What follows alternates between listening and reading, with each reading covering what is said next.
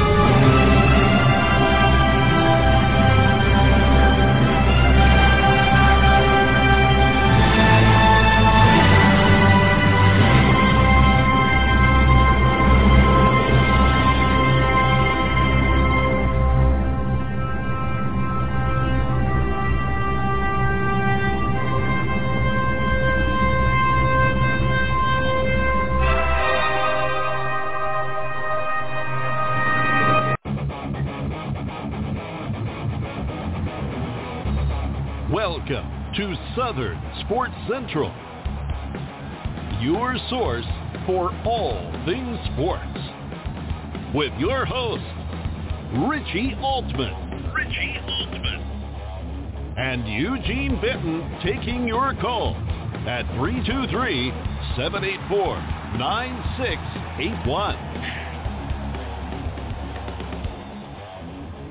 Now, let's join Richie in the studio.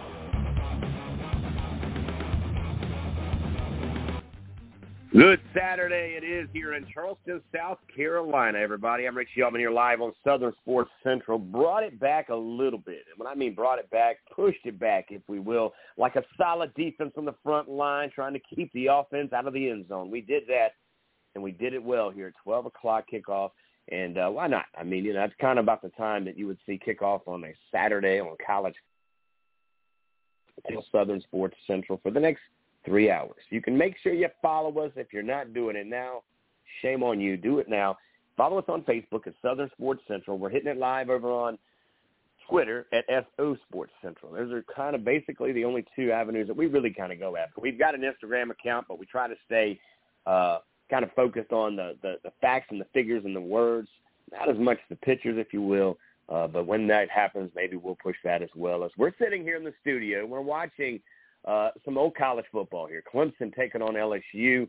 Uh, this is a kind of a throwback game, of course, uh, but we're all in the mood here for some high school football, some college football, as uh, we've got a lot to go through today, a lot to digest, if you will, as yesterday, Yesterday for the South Carolina High School League, it was get those helmets on and let's get acclimated with the heat, if you will, and let's get the ball moving, no pun intended, as they did what they do. And I'm wondering how many high schools jumped in it at twelve o'clock on the dot. If I was a high school football coach, man, I'm putting on some crazy train at twelve o'clock, or maybe even building up to that twelve o'clock, midnight, it strikes, and we're running out on that field and we're ready to get it. twelve oh one, we're in full strength. That's how I would have rolled at Friday morning at twelve oh one.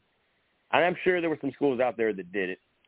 Matter of fact, I think Coach Helms, uh, I believe Coach Helms, who coaches over, uh, if I'm not mistaken, in the Skeezer program, he played football at South Carolina. And uh, I believe they actually got after it. Skeezer, by the way, started their thing on Thursday. So they've actually been jumping around for twenty-four hours prior to the public schools. Not everybody, well, almost everybody. And I, I don't know. I, I, I've seen some tweets out there that have, for those who are starting today, well, who the hell was not starting yesterday? I mean, let's be honest. We've been running and chasing and, and, and been in the weight room. Hopefully you've been in the weight room. And we've been doing all the things that need to be done. Now it's time to get it and get it good. It's two-a-days. It's every day. It's getting after it. It's the road to the state championship. Oh, by the way, it's official. We knew it weeks ago, but now it's official, not because it's on the internet, but because Well, we got the word from the big house up there and the commissioner. South Carolina State will host the Weekend of Champions. That's good for us because it's about an hour away from here. So we, we're about that. We we like that. Matter of fact, we're not even mad at you if you bring it in Charleston Southern. You're going to move it around, move it around.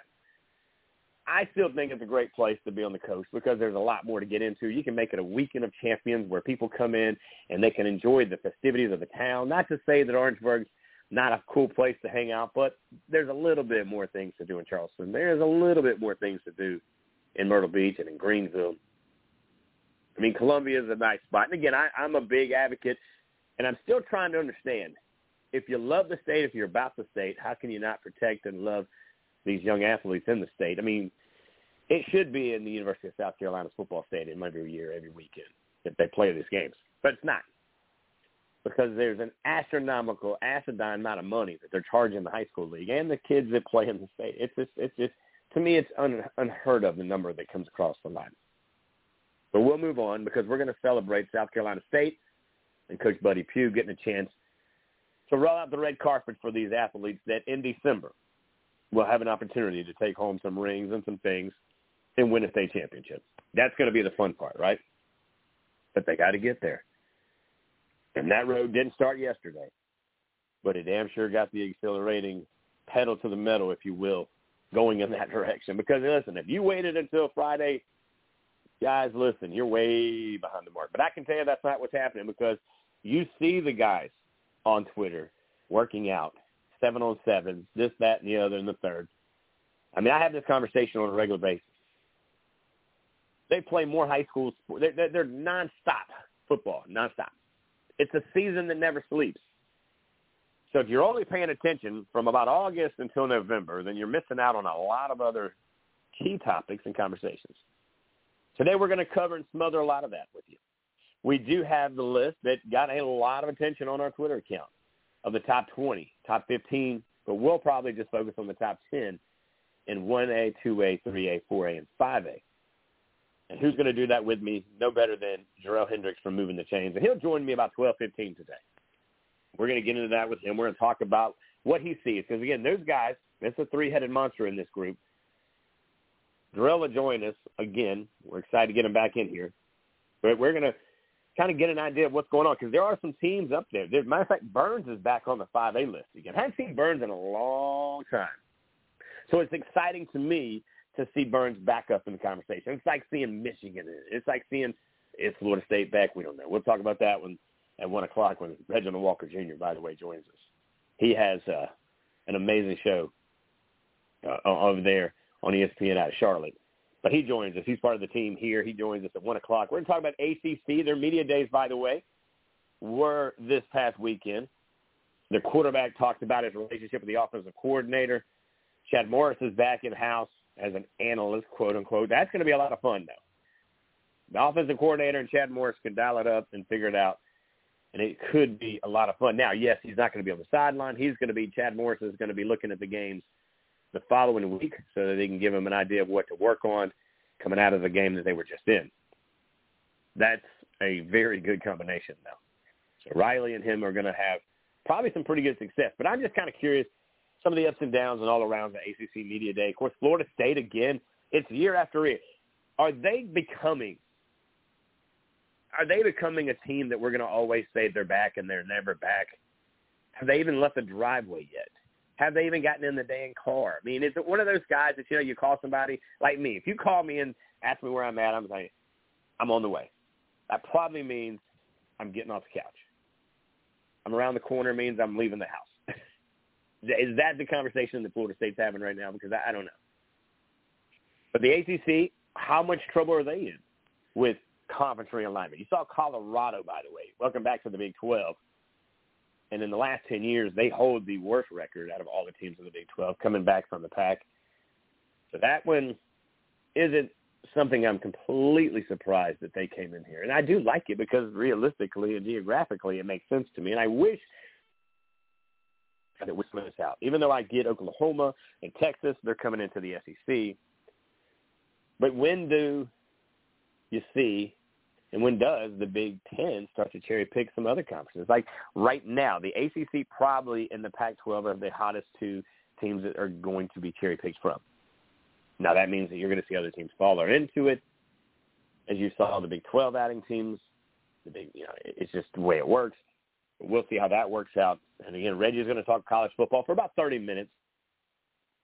And then at two o'clock, at the two o'clock hour, we get in with the one and only, one of the best that does it on any piece of paper and can get you up to date right away, and that's the one and only David Shelton, located right here in the Lowcountry.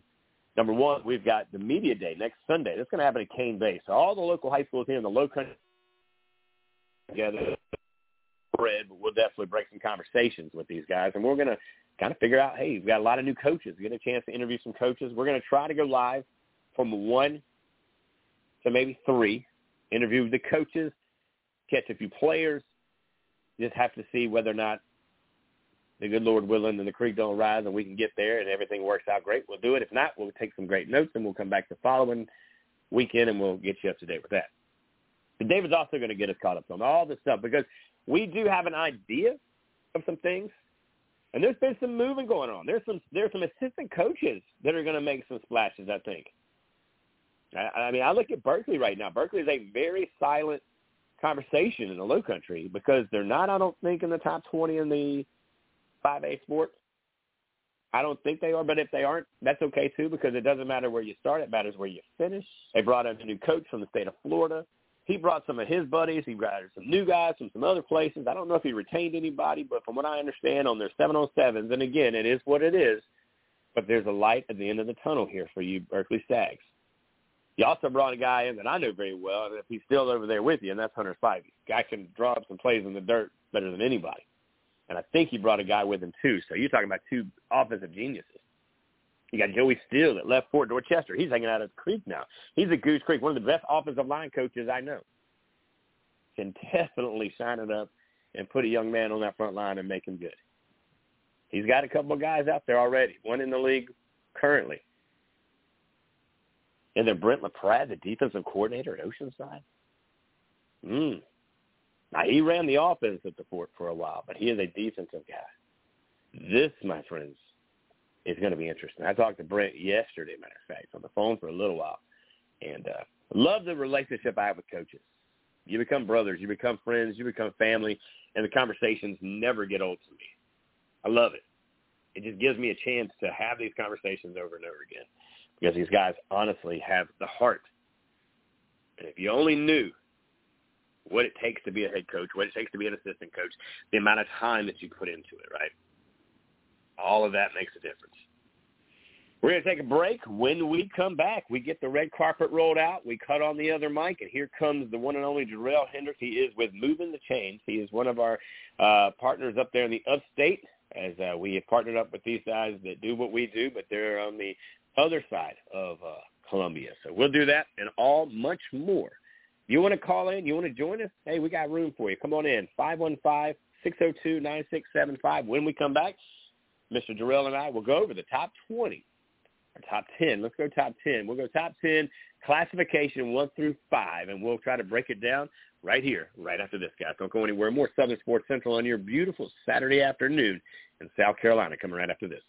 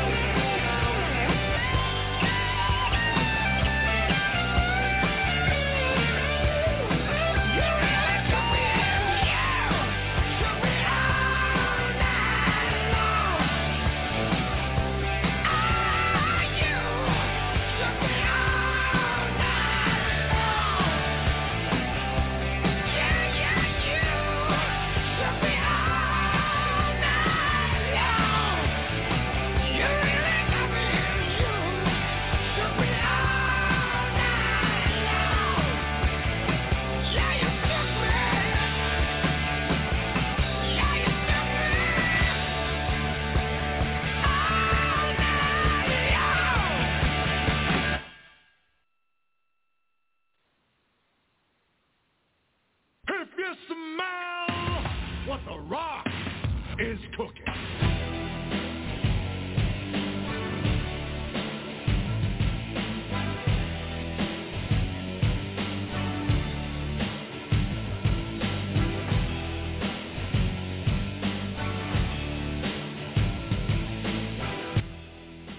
Welcome back, everybody. I'm Rick Gilman here live on a beautiful Saturday afternoon in South Carolina. Coming to you from the coast with the most here in uh, Charleston, South Carolina. Well, we're a little due west up I twenty-six in Summersville and up in the upstate. We got you covered, guys, from the mountains to the seas. And now we are joined by the one and only Jerel Hendricks with Moving the Chains as uh, he joins us for his second time of many times here in this new high school season coming up. Uh, Jerel, good afternoon uh, from the coast. Uh, how's life in the upstate, buddy? Man, everything is great. I hope y'all are doing well down there. Um, hope you're staying cool. It's been hot these last few weeks, um, uh, but I'm doing well, man. Well, we're staying wet. We're trying to stay dry and cool, so it's kind of we're, we're we're greedy down here, man. We want a perfect life, a perfect world, brother. But well, we got this little thing hanging off the coastline, and it just kind of throws a little bit of water to us, and it's kind of. Uh, it's kind of it's different, man, because it cools us down enough, but all of a sudden it clears up and then it gets twice as hot. So it's kind of like we're we're darned if we're doing, we're darned if we don't, but we're we're making it through here uh, on a Saturday, man. I always appreciate you getting in here with us and uh, for what you guys continue to do by getting us up to date with all these coaches around the uh, the state, man. I tell you, I enjoyed that segment when we did that back in COVID days, man, because you know, we couldn't get on the campuses. We did these virtual tours, and uh, it really, honestly, right, Jerel, it gives you a chance to get to know the guys probably better than it would if you were on the campus because they have so much distraction, right? Yeah, that's right, man. It's it's good to to learn about these coaches. As you guys have seen with us, you know, we've, we've done our new coaches series, uh, been able to do some, some in-depth interviews and, and really had a lot of fun with that, starting to wrap those up, and we're we're getting into some season previews. Um, so we should have that stuff rolling out the next couple of weeks. Um, you know, I think we talked three weeks ago, and, and, and now we're we right. we cut that in half. So three weeks from the first uh, first games of week zero.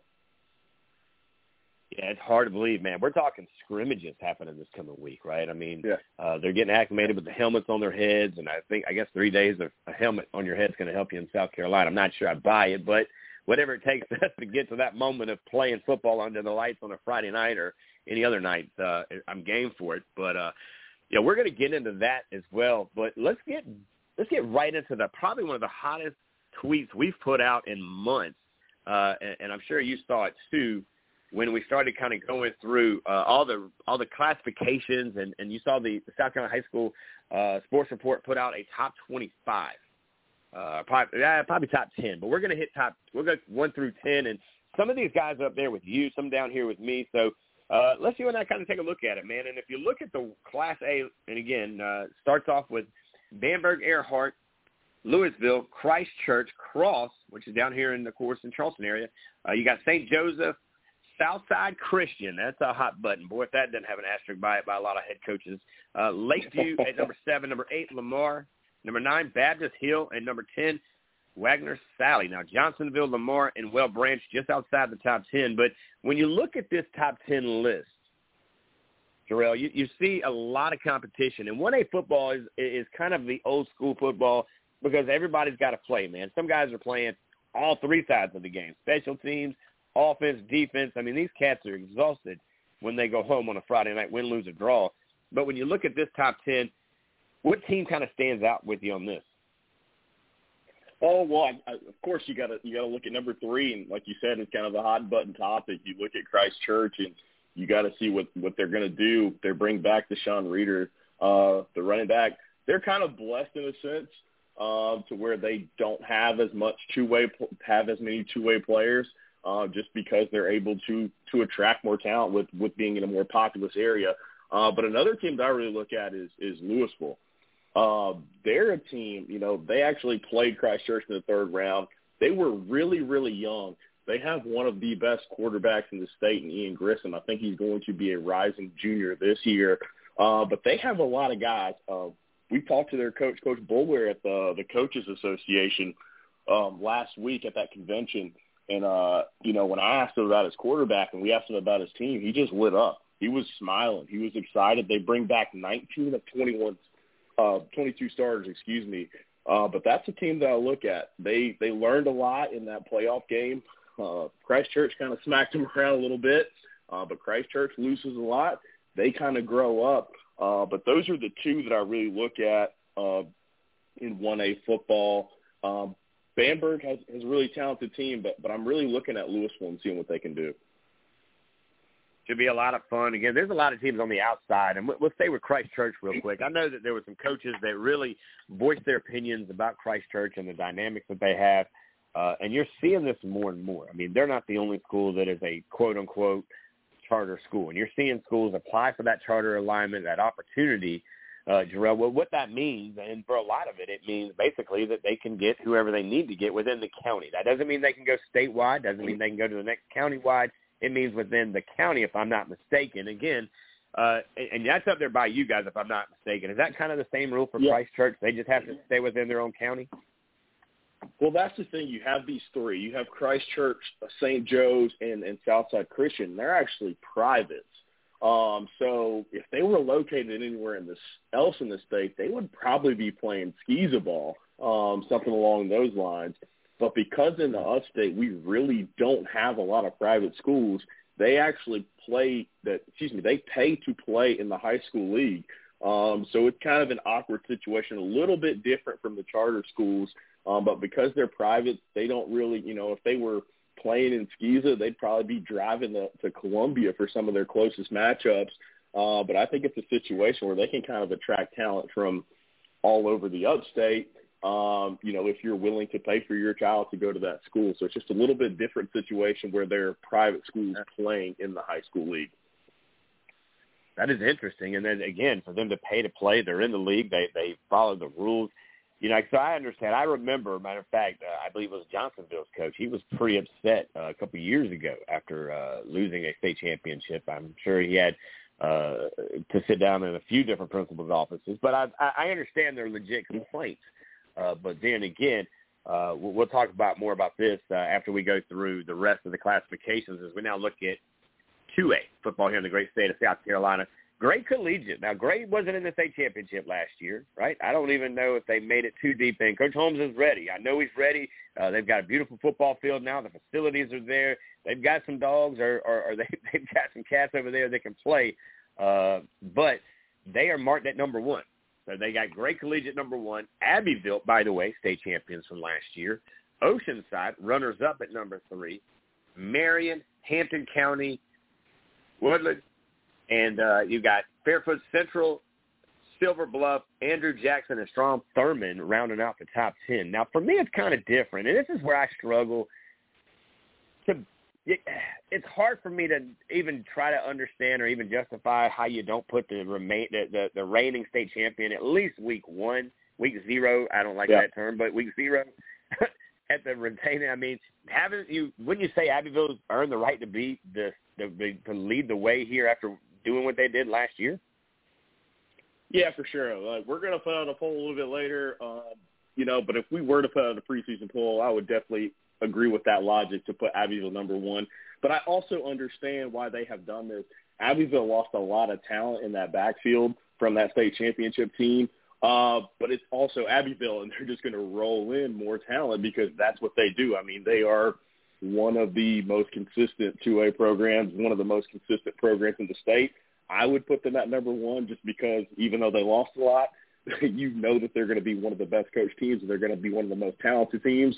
Uh, Great Collegiate. It's kind of hard to go against them. They're going to be starting a new quarterback this year.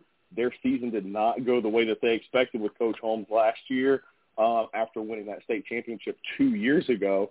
Uh, but we'll see. We'll see what happens. I've got my eyes on some, some teams that are a little bit lower. Marion is loaded with talent. Uh, you've got Hampton County, which is a new high school, where you had Wade Hampton and Estill combined. Um, Estill was a nine and one team in the regular season last year. Wade Hampton was a great team last year. So you see them combined. Um, and then also, you know, Strom Thurmond, Andrew Jackson, they're just Silver Bluff. They've retooled. Uh, so they're going to be a really good team as well. There's some great teams in this top ten, uh, but I agree with you. I'd have Abbeville at the top. Yeah, you, you know, you look at Oceanside, which I, I'd mentioned in the intro. I don't know if you had gotten a chance to get in here early, but Brent LaPrade, who, of course, uh, comes from Fort Dorchester, Coach LaPrade, Steve LaPrade's uh, son, who ran the defense for so many years for the Patriots, even during their state championship run, and then moved over to offense and had a great amount of success. But he was, you know, decided to take another opportunity with, uh, you know, his dad stepping down and going to the district office. He says, well, I'm not done coaching. Let me try something different. So he did that. He goes across the Blue Bridge to Oceanside, where he'll now be running that defense. And I got to tell you something. The only concern I have at Oceanside is that they don't have blue anymore. And he's probably got one yeah. of the coolest last names that everybody gets to tag and drag and have fun with. Who that young man is going to do amazing things at Liberty, but who's going to run the ball for him? Edward, their quarterback, is a really good kid. I think he's got the size. He's a big guy, matter of fact. He's pretty big uh, in stature, but he seems to have grown throughout the year. You watched him in the state championship making a few things, but, again, that's a big stage, and it's a lot of eyes on you, and when you're coming from a that side of uh, the world, it's a little different. And, again, you're going against Abbeville. I mean, they got, like, uh, the Fountain of Youth over there and, or something like that in Abbeville. So, for me, I like I like to see what, what, what's going to happen. What's going to happen at Oceanside is they've moved some things around. And, again, with Brent LaPrade running the defense, they've got the offensive coordinator who's left, and I think is taking the, the new job that's going to be opening up similar format in school up in Myrtle Beach. At that school with Coach Rivens, who had been a part of that staff a long time. And then, of course, they've got some other guys that they've moved around. But that one is a big one. But I like what you compared there and the schools that are now starting to combine. But for me, for some reason, Jerel, when they start to, to combine schools, they're good over here and they're good over there. But for some reason, when they get them together, it's like putting the Hackfield and McCoys together. They don't play well together. And that, for me, it's yeah. always been the question. I mean, how come they can't be a powerhouse when they were pretty good when they were separate? How can they be even better together? Yeah, that's a valid point. We'll, we'll see what happens. You'll see how that experiment goes because uh, the, the coach at Estill, you know, they, they offered him the associate head coaching job, and he actually went to Edisto. Uh, so we'll see how that goes, and they're they're going to be playing in the same region. Uh, but I do like what you said about Oceanside. They do lose Von Blue. Uh, they also lose Monroe Freeling. I think he went to Georgia. Yep. Uh, but they got a lot, like you yep. said, they got a lot of talent coming back. Reidenbach grows up another year um, as a quarterback there. Ben Britton, the big, big lineman there, he's big time. He'll be one of the best linemen in the state. And those additions to the defense should really help them. And then this is going to be Coach Wilt's second year there, so uh, be able to set the tone. Yeah, it's going to be a lot of fun. Now, the team I'm watching for outside the top ten is Saluda. Now, Saluda, for whatever it is, man, those Tigers figure it out, man. It's that, it's that scheme. It's that thing. It's that small-town U S A. I got my eyes on Saluda as the Cinderella story, even though it's hot, it, it would be like putting Abbeville Cinderella story or, or, or, or even like a Dillon. But nevertheless, Saluda is outside the top ten, and I can promise you that poll is sitting somewhere in a locker across the back wall, and everybody sees it. So uh, we'll look at that one. Now, let's go into the three A. Now, this one's a lot of fun, too. We mentioned Dillon, by the way, the Wildcats. I grew up playing against those guys when they were four A. They had a guy named Stan the Man, one of the best running backs, honestly, to come out of our state.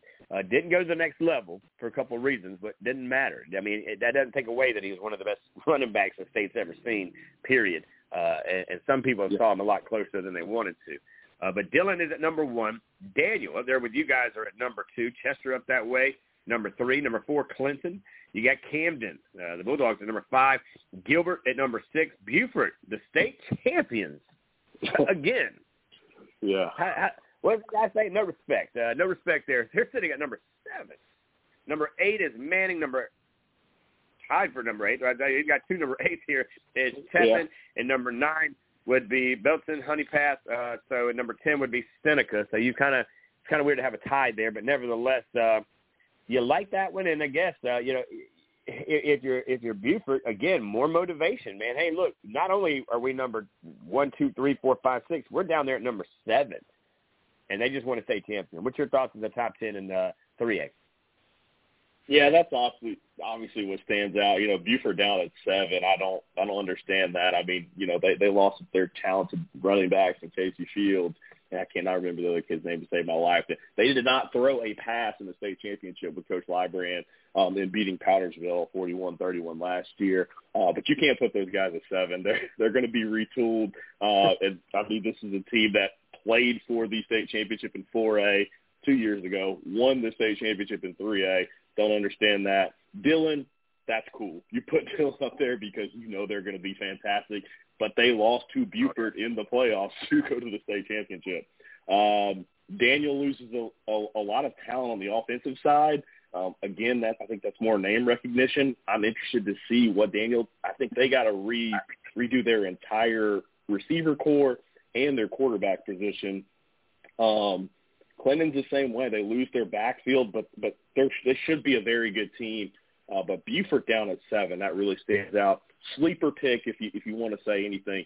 B H P at nine or ten, uh, that's going to be one to watch. They're going to be in the region with Powdersville. I think they're going to be able to knock off Powdersville. They have one of the most dynamic running backs in the state. Remember this name, Marquise Henderson. That kid's electric. Mm. I'm going to go right outside the top ten. This team is hungry. By the way, I think they're going to continue to find their way in another classification, and that is uh, Phillip Simmons. I, I think Phillip Simmons is the team. Uh, they're on the other side of the bridge over there towards uh, Mount Pleasant, but Phillip Simmons is their team who continues to find a way to do what needs to be done. They quietly kind of hang around, but they easily, uh, they're getting bigger day after day. It's like watching homes being built in Charleston. I mean, it's every day there's a new neighborhood popping up, and you're seeing new kids walking in hallways over that side of the road. And uh, Phillip Simmons is a team to watch out for. And, of course, what's up with Ainer? You know, Ainer a few years ago was, was really arguing to, to fight for a state championship. Can uh, those guys in Horry County, can they find a way uh, to get it done? They've got a new field, if I'm not mistaken, so things are happening on that side of the world. Uh, the turf is, is definitely taking over. We'll talk about that before I get you out of here, too. But, uh, nevertheless, that's the three A classification. Now, gets up a little tougher here. This one's going to be a good one. four A, where there is a lot of talent from the coast of South Carolina to the mountains of Clemson. And I tell you, every spot in between, as uh, you look at number one, Northwestern. I understand it. This coach is really good. He's actually spent a lot of time down here. He's from the South Carolina, from the Lowcountry area, but he has reloaded in that Rock Hill area. He's sitting at number one. Number two, a good guy, big fan of him, coach up there, Coach Porter. Greenville, number two. A C Florida, number three. South Point, number four. Westside, hanging out at number five. James Island, the Trojans, over here on the coast, uh, looking at number six. Number seven, Hartsville out of Horry County, or excuse me, out of Florence County. Irmo at number eight. Here we go, another state champion, no respect. Number nine, South Florence, and Greenwood sitting at number ten. Your thoughts of the top ten, and who's your sleeper on the inside or outside of ten? Uh, I, I like this top ten for the most part. You know, Northwestern, they made the state championship last year. Um, Finley Polk, their quarterback, does a great job. They've got one of the best running backs in Turbo Richard. Um, so they'll be they'll be great on the offensive side. They do lose Elijah Caldwell, um, who goes to South Carolina, the wide receiver. Um, Greenville, just loaded with talent. It's more so they've got the coach, they've got the players. Can Greenville, can they get over the hump? That's that's consistently the issue with them in the playoffs. Is just making it to the state final. Uh, but they've got Mazio Bennett, Bryson Drummond, should be a great team. A C Flora, you know, they're going to have to figure out how to how to replace the production of Markel Townsend. Uh, we'll see how they do as well.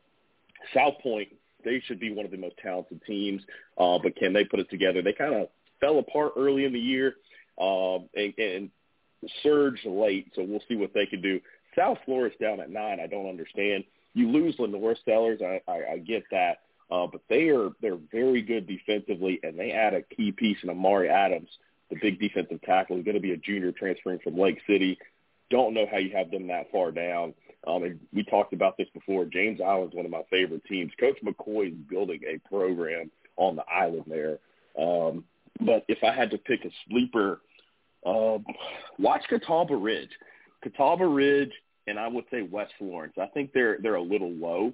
Uh, Catawba was a, a very talented team. They competed in that region uh, up in that Rock Hill area. They had a fantastic season, went down to the wire with Greenville, I think, in the third round of the playoffs. And then West Florence, loved Coach Generette um, and what they do there. They have a big-time player in Kelvin Hunter, but I would watch fourteen and fifteen. Yeah, I like your pick in fifteen. I think West Florence is a team, and this coach had a chance to go to Conway. He had a couple of other opportunities. If I'm not mistaken, he played at Conway, but I know he's got some ties there. Yeah. Uh, he turned it down, stayed there. Must have saw something there. And, again, I've played against uh, West Florence, home, of course, uh, of a guy who was a big baseball guy. Tripp Kelly played in that, that side of the world. Uh, but I can tell you West Florence is going to reload. They're going to do what they do, and that is find ways to get better. And I think that's happening. Their strength and conditioning program, by the way, very impressive, as we've had a chance to see some of their weight rooms uh, in the past few years and things like that. So it starts, of course, in the classroom, the weight room, and then we see it on the football field. Uh, other than that, again, I, I've got another team in the Lowcountry that I'm just – I'm curious. By the way, I think next time realignment happens, I think Lucy Beckham is going to be a team that you can easily yeah. see finding their way in five A football. Lucy Beckham, again, over in Mount, Mount Pleasant side of the world. Um, but I think, number one, they've got a coach who is could have been a head coach a long time ago, probably should have been a head coach a long time ago. Uh, I believe his birthday was yesterday, so, Coach, happy birthday to you. But I think you'll wait and see what's happening here with this team. They're going to find a way. They've got them all the way down to nineteen. But to me, Jerel, I, I got to be honest with you, and I'm excited about five A football as well, but this may be the most exciting year in four A football that we've covered in a long, long time. I almost reminds you, if you look at four A and you look at five A, back in my day playing in high school sports here in South Carolina, we had the Sweet sixteen. So you had almost two different classifications in four A football. Yeah. Basically is what you have here. And to me, this is about as close as it gets, because I'm telling you, Friday night lights between us, it's going to be electric and lit and all the other phrases that these young kids use, because every Friday night you are either going to make your way into the playoffs or find your way outside of the playoffs. And every game in four A football, to me, in a lot of these schedules, especially this top twenty, everybody, every game is a playoff game. And if they don't treat it that way, they'll be watching it with us come playoff time. Yeah, I, I have to agree with you, man. Just looking over this list again, I mean, I see like fifteen legitimate, like, state title contenders, and I'm not saying that, like, in passing. I didn't talk about Westside. They've got one of the, the best, like, pass-catching duos and quarterbacks and Cutter Woods. Irma, you know, with A J. Brand there, they can sling the rock. Greenwood's always going to be good. Myrtle Beach is always going to be good. South Aiken probably has the most dynamic backfield in the state with Terrence Smith and Javon Edwards. Like you said, Coach Smith and Lucy Beckham, those guys play some hard-nosed defense. And, uh, man, this is just going to be a lot of fun. It's going to be it's going to be a slugfest in four A for sure. It is. And, by the way, Coach Terry, former coach at Conway, is now on the staff over at Myrtle Beach. I mean, uh, you're talking about putting some talent and time and putting some guys who can do it, do it well.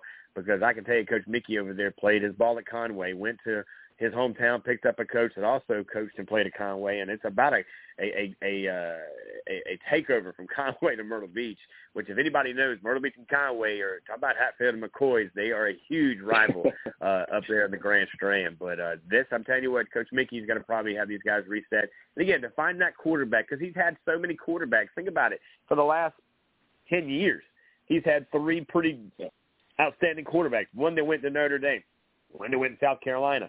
No, yeah, one South Carolina, and then the other one's at App State. Yeah. So he's got guys. It's just finding that guy that fits that spot, whether the Seahawks can find their way back to winning and talking about state championships and not talking about just making the playoffs. So we'll look at that. Now, five A, oh, boy, here we go as we look into the, the big boy league, as a lot of people like to call this. This is the Power Five, if you will. Dutch Fork, the Foxes. It starts with them, period. I, I don't care whether he's yeah. rebuilding, reloading. He is real, okay? I can tell you that as uh, Coach Knox. I heard an interview with him yesterday, always impressive. My question is, who's going to be the quarterback? I think that's probably on everybody's mind other than his, because I'm sure he knows. But I can tell you what, one kid they interviewed yesterday, and I thought it was one of the greatest interviews. I think he's an offensive lineman, maybe the center. And he said, you know, it's funny because everybody looks at us as losing guys, but they don't realize that the guys behind them are in the weight room with them and working out just as hard as them and just waiting on our chance to play. And I thought to myself, young man, that, my friend, may be the best interview I've heard uh, a high school kid say in a statement that couldn't be more true. And that's what they do, because now, and here it is, low country, lower state. I hate to be that guy on bad news on a Saturday afternoon, but guess who you got to go through to get to the state championship, and that is probably going to be Dutch Fork, because they're in that hybrid region where last year the upstate, this year the lower state. So they will lead the way at number one. Number two, right down the street from the studio, Somerville, where I spent about fourteen years being the radio guy, the T V guy down there for Coach McKissick and, of course, uh, Coach Call. Uh, they are number two. Uh, Mister Yannick Smith, the wide receiver, might be one of the best wide receivers in the state, got his opportunity and took it, and will be uh, attending everything happening right. Will be at East Carolina, as he committed yesterday. Uh, congratulations, Yannick, on that. But uh, the, the Green Wave, are they back? Are they surging back to a state championship in their old days? Number three, Gaffney. Ooh, boy, another powerhouse team. The Fort, with a brand-new coach, Coach Josh Smith, takes over the Patriots. They got a brand-new football field. It's a turf field. Looks great. Will they look great on the field on Friday night? We'll see. We'll see what they can do. I talked to Coach Smith last week as they were getting ready for coaches' meetings up in Greenville with you guys. And I got to tell you, the guy's poised. He played his football days at, at Clemson. He knows football. He is a very smart man at the offense. He understands the defense, and I can promise you he's surrounded himself with some good guys. So we got Ford at number four. Burns. Burns back in the conversation at number five. Number six, Lexington. Spartanburg, number seven. Number eight, the Gamecocks of Sumter. Number nine, Hillcrest. At number ten, T L. Hanna. Rounds out the top ten. Kind of the same thing here, brother. If you look at the top twenty, I bet you what? You could probably go all the way down to at least number fourteen, maybe maybe have a conversation at fifteen, but definitely top thirteen, fourteen for at least making a deep run into the playoffs. Most definitely, yeah. But but like you said, Dutch Fork, you got to start. It starts it starts and ends there. That is the contender. Uh, that is a well-oiled machine. That's awesome. I, I got to go find that interview with that offensive lineman. That's what they do. They just continue to to cycle in these great players. It does not matter um, who's behind, who's under center. They're going to be a great team on both sides of the ball under Coach Knott. They're one of the greatest to ever do it. Um, yeah, Low Country, I'll let you handle that, man. Somerville, like you said, Yannick Smith is one of the best receivers in the state. We'll we'll see what they can do. They they caught fire, especially at the end of last season. They were so good. They were rolling. four D, what, what, what's going to happen there um, with the new coach? See how they respond to that adversity in the offseason and, and move forward. Um, I know there's just a collective re- sigh of relief from the coaches in the upstate knowing that Dutch Fork could be going to the lower state most likely. Um, Gaffney, you know, another program. They, they just continue to retool. They've got a new quarterback in Riley State. He actually transferred from Great Collegiate. Well, so we'll see what he's able to do. Burns, uber talented. Lexington, they got the new coach, um, Coach Curtis, coming from Dorman. They had a really good season last year under Coach Rulbright, so how will they do next year? Sumter's going to be hard-nosed defensively. Hillcrest got Bennett Swiger, offensive coordinator from, from S C State, is going to be leading that program now. How are they going to respond? I think they got a quarterback transfer from Easley and Caleb Sutton. He's a great young player. Uh, but just so many great teams um, here. If I got a sleeper, oh, I, I, I really – there's just so many teams here. I like White Knoll. That's a sleeper team. They're, they're going to be very, very good defensively. Um, they've got Kimball and Banks, a great linebacker duo. Those guys play both ways, a little bit on offense as well. Watch White Knoll. They play they play good. Those teams in the upstate, they're probably going to be the two seed in that region, so they go to the upstate. So watch out for White Knoll. My team not even smelling the top twenty. I don't even know if he's got him in the top twenty-five, and that is the Stags of Berkeley. They went and found this guy, and I'm going to tell you something. He came all the way down from Florida, right, where they play it, and they play it well. They play it big, and they play it fast, and they air it out. They run it out. I mean, you figure it out, they get there. And I think you're going to watch and see. The Stags could come marching in. They won a seven oh seven. They won a seven oh seven drill over at the Citadel a couple weeks back where they just really – were a well-oiled machine. I mentioned a couple of guys. They've got an offensive coordinator he brought in with them from, of course, uh, Florida, but he also was smart. He he did his homework. He found a guy locally that is understanding because whether you like it or not, the kids in the upstate are different than the kids in the upstate, so you know they're different from South Carolina to Florida. So you needed to get a guy who understood some of the guys here, and he did that with Hunter Spivey. And Hunter Spivey, another guy, so you can get two guys. It's kind of like Clemson just went and got brought Chad Morris back, and, of course, you already know the offensive coordinator they got there was, of course, uh, that guy. So it's kind of the same thing over at Berkeley right now. They're not happy about not being in the top twenty-five. But, again, it gives you locker room material. And I think you'll see the Stags, and we'll know early. Because I can tell you something. Their region, I don't know if their region, Jerel, is very tough. It wasn't very impressive last year. Uh, some teams kind of found their way into the top one or two. I even talked to the Goose Creek coach, uh, Coach Weinstead, and he said, man, look, dude, we just – we just hadn't played, and somehow we won the region. You know, he I don't think he thought he was going to win the region. If they did, he expects it. But again, you know, he he mentioned that. He said, look, we just weren't that good last year, hopefully this year. Uh, but I can tell you, James A gave him a run. Wando was there. But I think you're going to see a little different this year because you've got some new coaches, new faces in places, so we'll see. And I like Coach Swaggart. By the way, just to kind of a, a footnote, next time you talk to Coach Swaggart, he played his high school football right here in Summerville. Uh, he was a yeah. big-time quarterback down here in Summerville. So uh, he's part of that Coach McKissick tree, if you will. So that's kind of neat to see him go from South Carolina State. Played his ball at Newberry. I think he coached at Newberry as well. But to see him land up there, we were hoping to keep him down here for us, but we're not greedy. We're letting you guys have a good one up there. But he's he's a good catch, man. I tell you, he's going to be a good guy. But, again, this is another you got to win weekend after weekend, right? I mean, there's just such a huge – almost like college football right now. Every game is a playoff game because you're either playing in or playing out in five A football. Again, I'm not saying four, three, two, and one in big boy football, but it's a different type of Friday nights. And now, Jerel, you've been in many stadiums. Does it kind of make – what is your thought from five to four to three and all the way down to one? Oh, I mean, it, it's like you said, it, it, it's really going to be competitive um, all the way through every classification. Uh, I, I can't believe I omitted Berkeley and Coach Lodge there. I've been thinking about that the last three minutes since you said it. I haven't been thinking about anything else because he's, he's very impressive. We were able to talk to him about a month ago on our show, and, uh, you know, he comes from Florida. We were able to get him from Florida, come to South Carolina. He won an eight A state title in the state of Florida, and he's coming to coach the Berkeley Stags. You know, just a heck of a coup to get him here, and he's going to completely turn around that program. Uh, they're going to be contenders probably immediately. Like you said, that region is a little bit down. Uh, I think Goose Creek didn't win a, a non-region game and actually won that region championship last year, so it's going to be fun to watch. Uh, but going back to your original question, it's, it's going to be competitive throughout.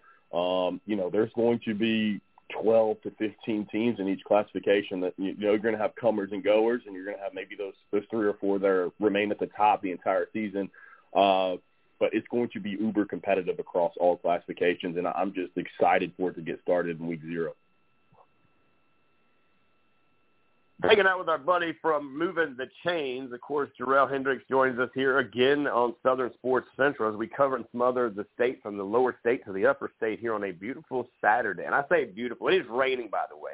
I, I heard something banging outside the window, and I looked out the studio, and I said, oh, it's raining cats and dogs. So here we go on a wet Saturday now in South Carolina. Typical summertime here in uh, the coast. But that being said, one thing that wasn't raining, of course, that was uh, on the heads of those coaches. You guys had all the coaches. I mean, high school coaches from football, basketball, baseball. If they coach it in the state of South Carolina, man, they drowned the whole city of Greenville. I know you – did you guys get a chance to go over that? I know Sunday was a day I think that I heard that maybe a couple of you guys were able to see. Or uh, what did you guys get any feedback from the Coaches Association meetings that happened uh, last Sunday through, I think, what, Wednesday? Yeah, we were able to go um, hang out at the convention center up here in Greenville on uh, Sunday for a few hours.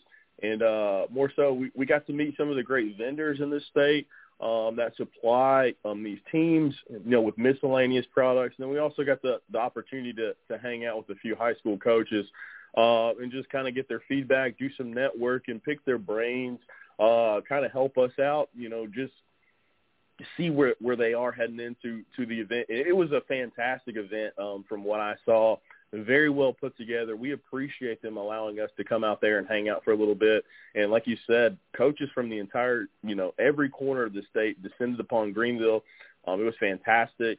Able to see the, the cool thing about it too, especially when we went with all the, the high school football coaches, is to see the staffs, the entire staffs from both the University of South Carolina, Clemson University.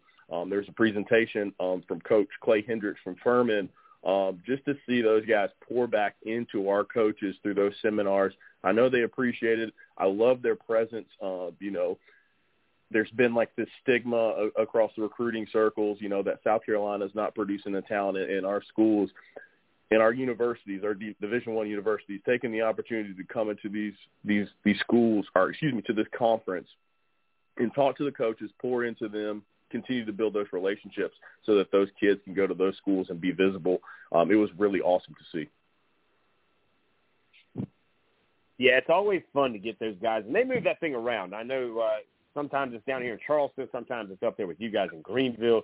Uh, and, and now, of course, we'll uh, we'll get the football version of that in February in Myrtle Beach. Maybe all four of us or six of us or twelve. I don't know. We get a bunch of us. We're going to make that a weekend. Uh, you know, we'll bring our bring our women with us and head out to the to the Grand Strand that weekend. That'd be a good way for us to right. get away, but still be able to do a little bit of work. So yesterday, big day in high school sports. South Carolina opens the door and brings out the helmets as uh, the two-a-days begin yesterday. Uh, I'm kind of curious if anybody kicked off at midnight. I would have. If I was a head coach at twelve o'clock, I'm throwing down some cool tunes, and we're running out of this thing and smoking. We're just setting the tone early. And by twelve oh five, we're in full we're in full strength, of course. Now, in the upstate, I know you guys do a lot of big things up there as well. What was your overall thoughts of yesterday as you started to see some of these guys really start to kind of take on? Now, here we go. The campaign is on for winning a state championship.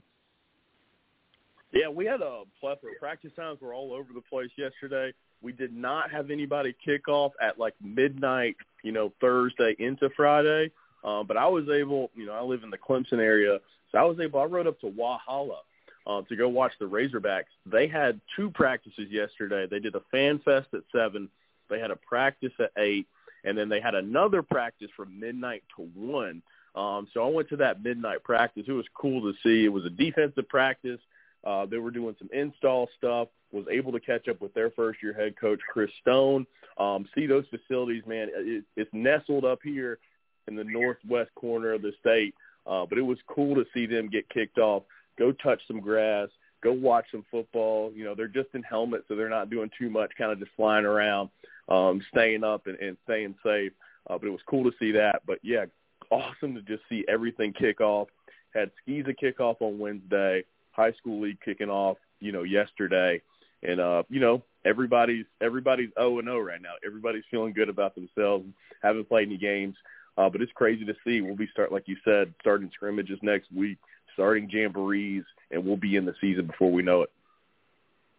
You know, the one thing is we're wrapping up here with Jerel Hendricks. He is with Moving the Chains. These guys do a phenomenal job. We're going to let him plug himself and the team here in just a few before we get him out. But, uh, you know, the hottest topic is going to be, and it probably was up there, is, is trying to figure out how do we take these private schools and these charter schools and make it an even playing field. I think that's always going to be a topic on our show. I'm sure there's times that you guys break it out, but again, until it is a conversation that's fixed with, you hear the words of legislation, you start getting into government, things like that. I don't really like mixing into politics and, the, and athletics. That's when we kind of go there to check out of all the stuff outside of the stadiums and the football and baseball and basketball courts. That's why you like the sports, because it just makes everybody on the same playing field. But the reality thing is, Jerel, that we've got to figure this thing out, because again, I would ask the question, if you could ask Coach Holmes, if you could ask the coach at Oceanside, if you could ask some of these coaches, hey, look, we get it, you're in two A.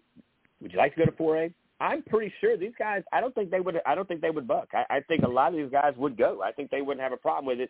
What is your thoughts on, what is your answer? You're the commissioner for the next three minutes, Jerel. Congratulations. You get the responsibility yeah. of making big decisions. And everybody's going to just like you, by the way. That being said, how do you handle this situation with public schools versus private slash charter schools? Yeah, I don't want to speak for those coaches, but I do know those guys in, in the relationships that we've built over the years. You know, they're competitors, and I don't think they'll have an issue with whatever plan is set forth. You know, they're going to have their teams prepared. I mean, these are these are coaches. You just look at those charters at Oceanside and Great Collegiate. I mean, you had Coach Wilson, Oceanside. They played for the state championship last year, won the lower state title. And then Coach Holmes and Gray, they won the state championship two years ago. So I don't think these guys are afraid of competition. Um, it's going to most likely take some sort of legislation to to happen, unfortunately. And I'm, I'm like you, don't want to get politicians involved. And, you know, you just want to make sure there's a, a solution that's fair for everyone that's there. And, and right now the charters and the privates are operating within the rules that are set forth. Um, we talked about this last time.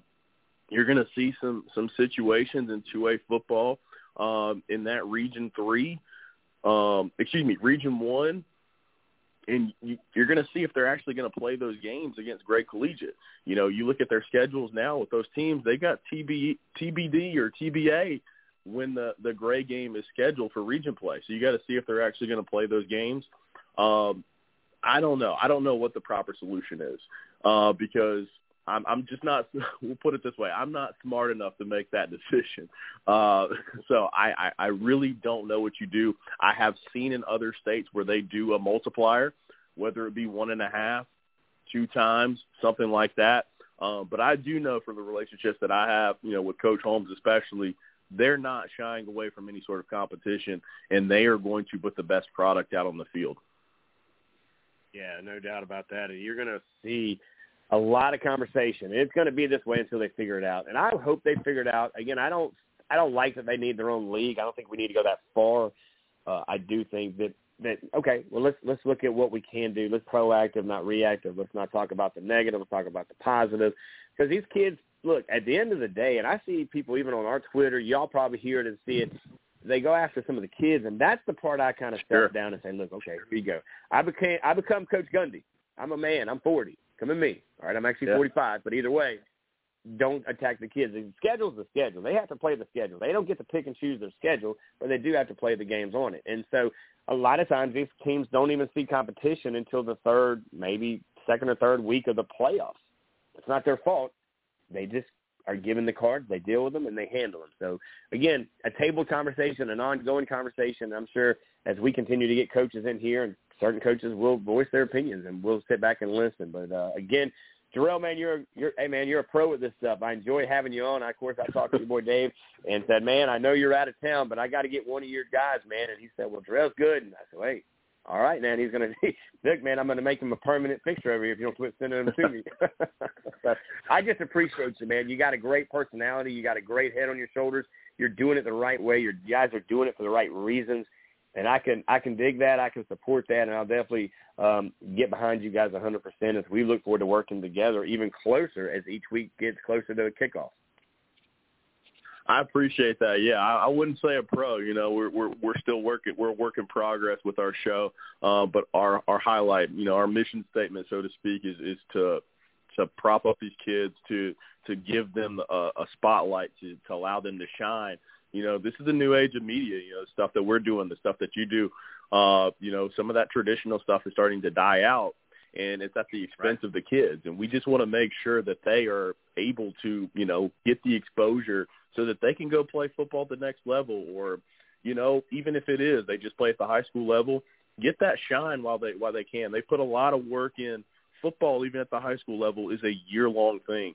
And uh, these guys work really, really hard at their craft. They work hard for their teams. Um, it's a brotherhood. We all like it. We all love to follow it. Uh, love following the players, and we want to make sure that we're making – excuse me, we want to make sure that they, they have the proper attention um, and that we're able to showcase their talents.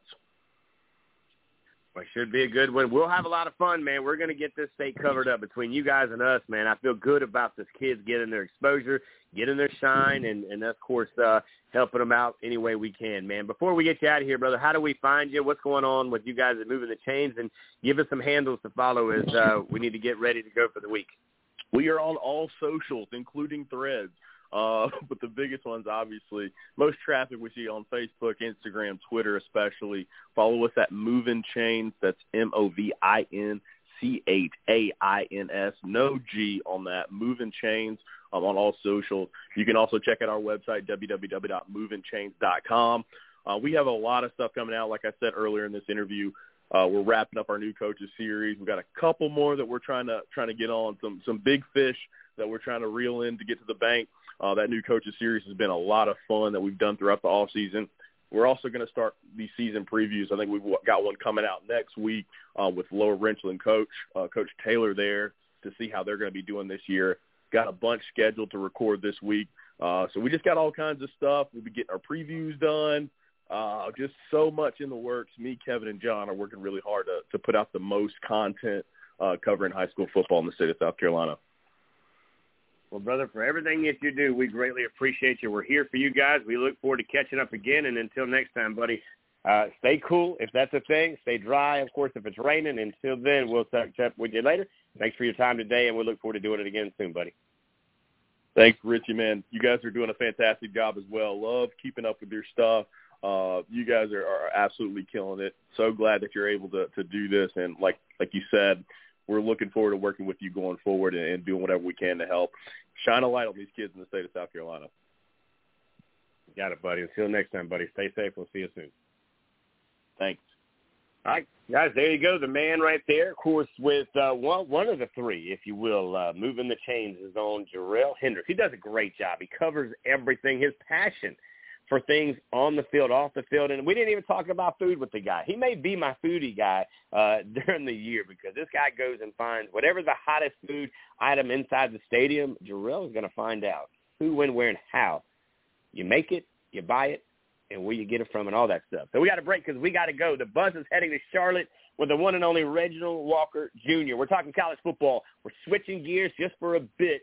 We're going to get into the A C C Media Days.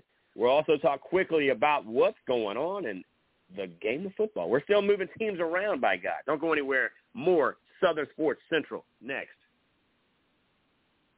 There is nothing more intoxicating than the meld of emotions and sensations that is Friday night. Friday night is the sound of that crowd, the pride of that community, the way that that grass smells. I've never felt in my adult life the way that I felt on Friday nights. That's what those kids are playing for. They're playing for that emotion. They're playing for that brotherhood and all of that sensory input that comes from Friday night. That's why they're playing high school football in this country. It is this common thread that weaves through the American fabric. Whether you live in Compton, California, or you live in Appalachia, if you played the game at the high school level, you have this common bond of representing that community. Anyone who disparages where the game is based on myriad reasons, I'm not buying it. I'm around the game every day on these campuses. I see the impact it has on these young men. I see the way that these coaches are able to grow high school boys into N F L or professional men, and it's just beautiful. Now, for the utmost reports on sports of all sorts, let's join Richie Altman and Eugene Benton on Southern Sports Central.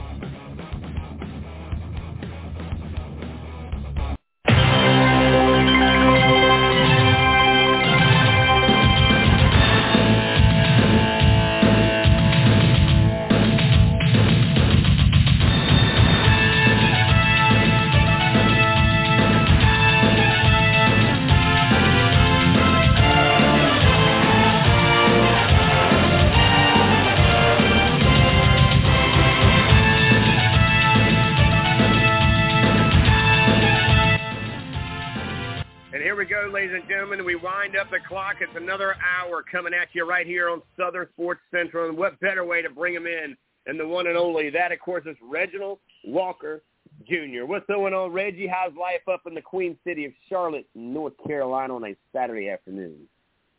Life's good. Life's real good. It's football season, right? Like, talking season's over, all the media days are done, no more talking season. People are in training camp in the N F L. Colleges are going to take the field in the next couple of weeks as well. Football season is here. No more talking. It's time to let the pads pop and the paint swap. No doubt about it. I'm sitting in here, and I'm still – I'm watching this uh, – it's the old Clemson versus L S U, one versus three on the screen here in the studio, and I just kept thinking to myself, man, you know, Dion's still making splashes. The Big twelve got back Colorado. By the way, worse. Get, they have the worst record in the last ten years with all the teams that are still in the Big twelve, but good fit. I like it better than them being over in the pack. Never made sense to me. Meanwhile, the A C C Media Days are doing their things. That's right in your backyard, by the way. Clemson, I'm sure, uh, was one of the big headlines. Florida State are back.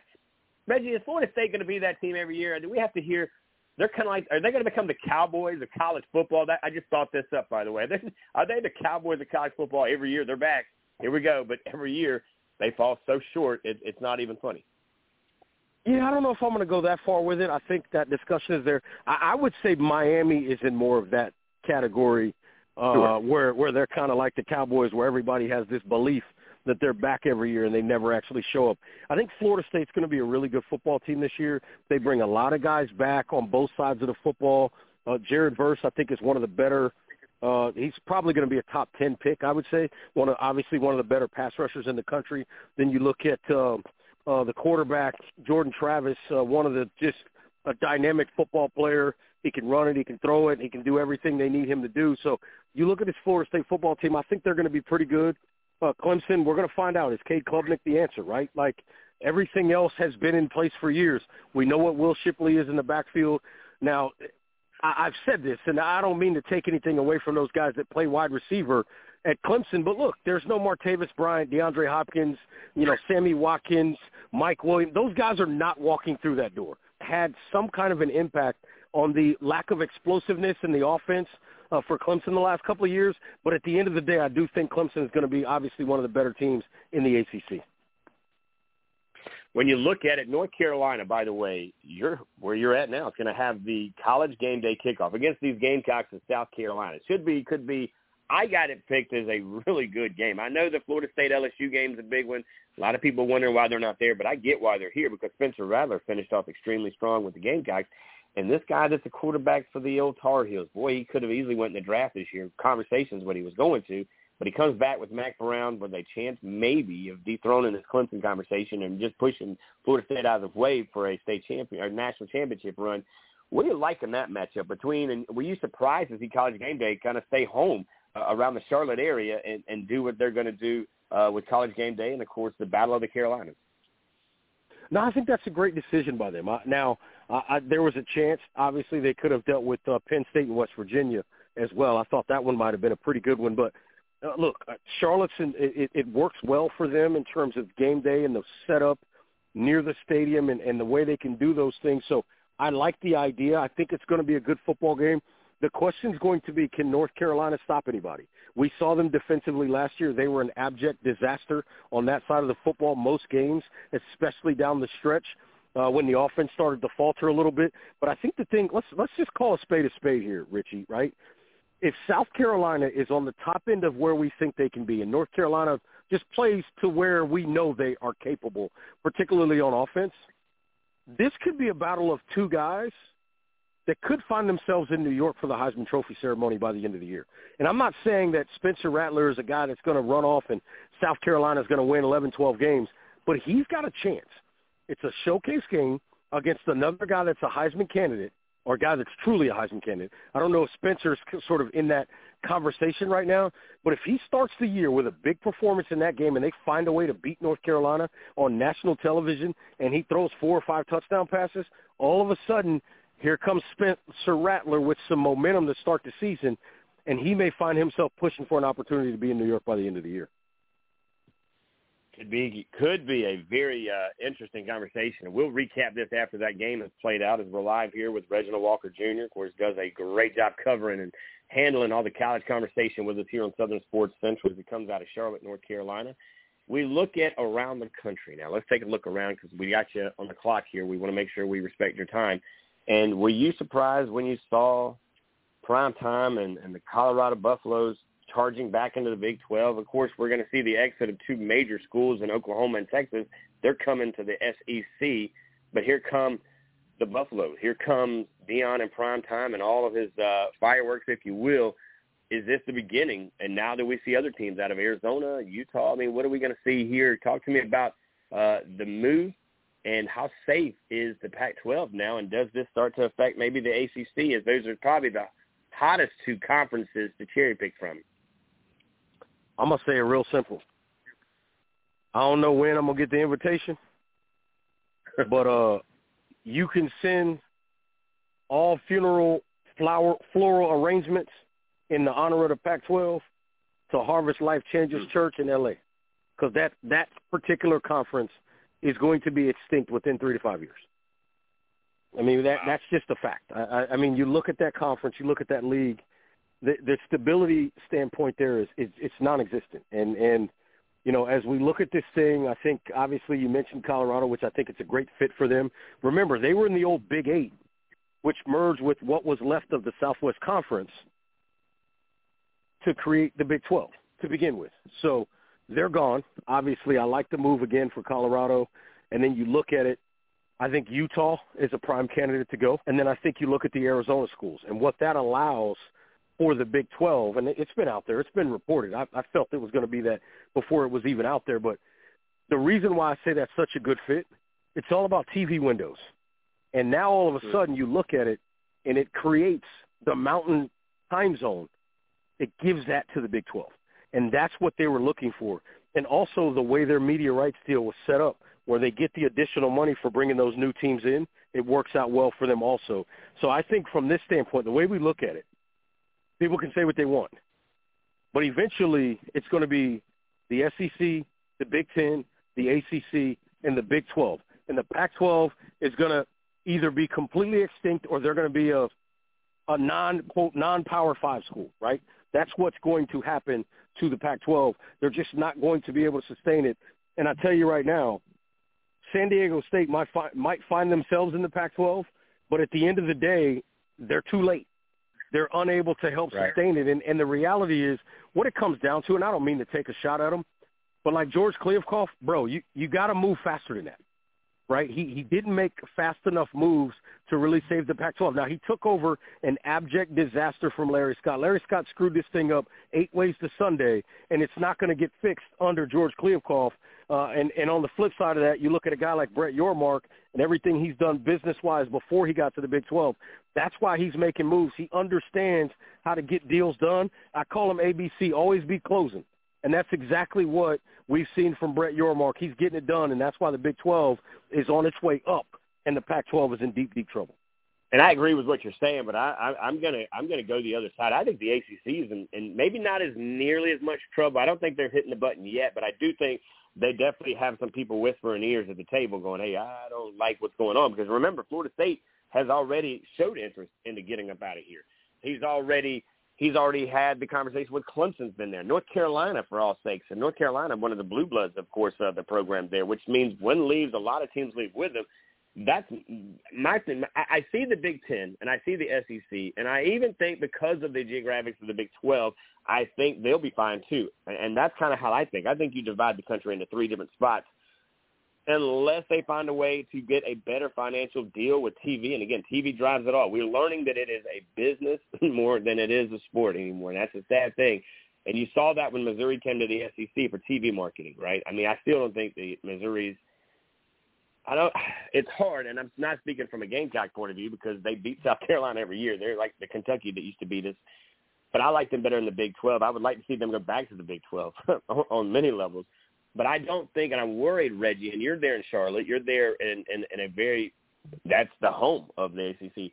Do you really think that they can salvage and keep Florida State? They can salvage and keep Clemson away from the Big Ten, who's lurking there, kind of standing out there like the big bad wolf, waiting to take one of their sheep away from the yards?